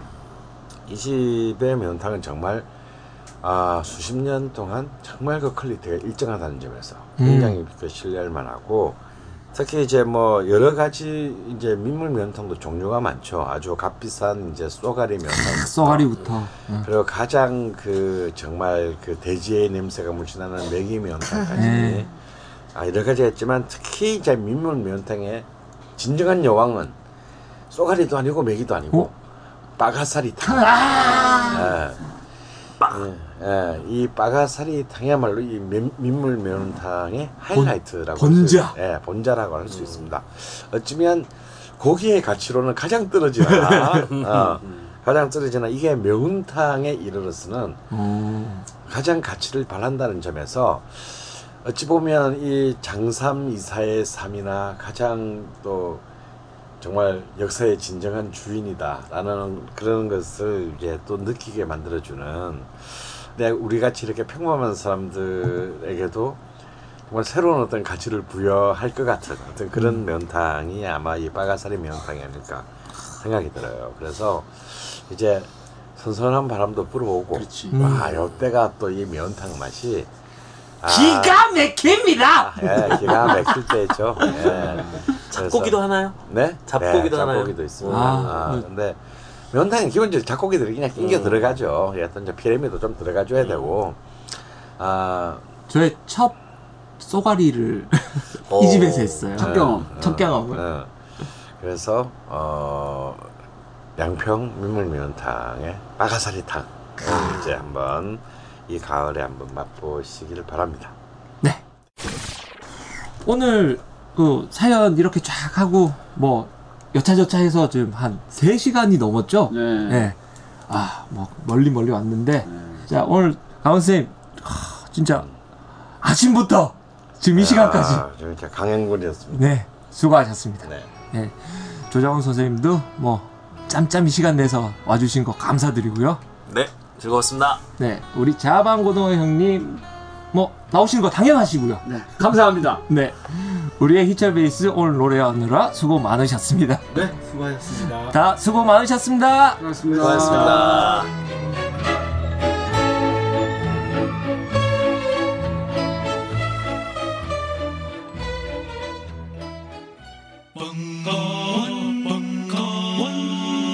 벙커원 라디오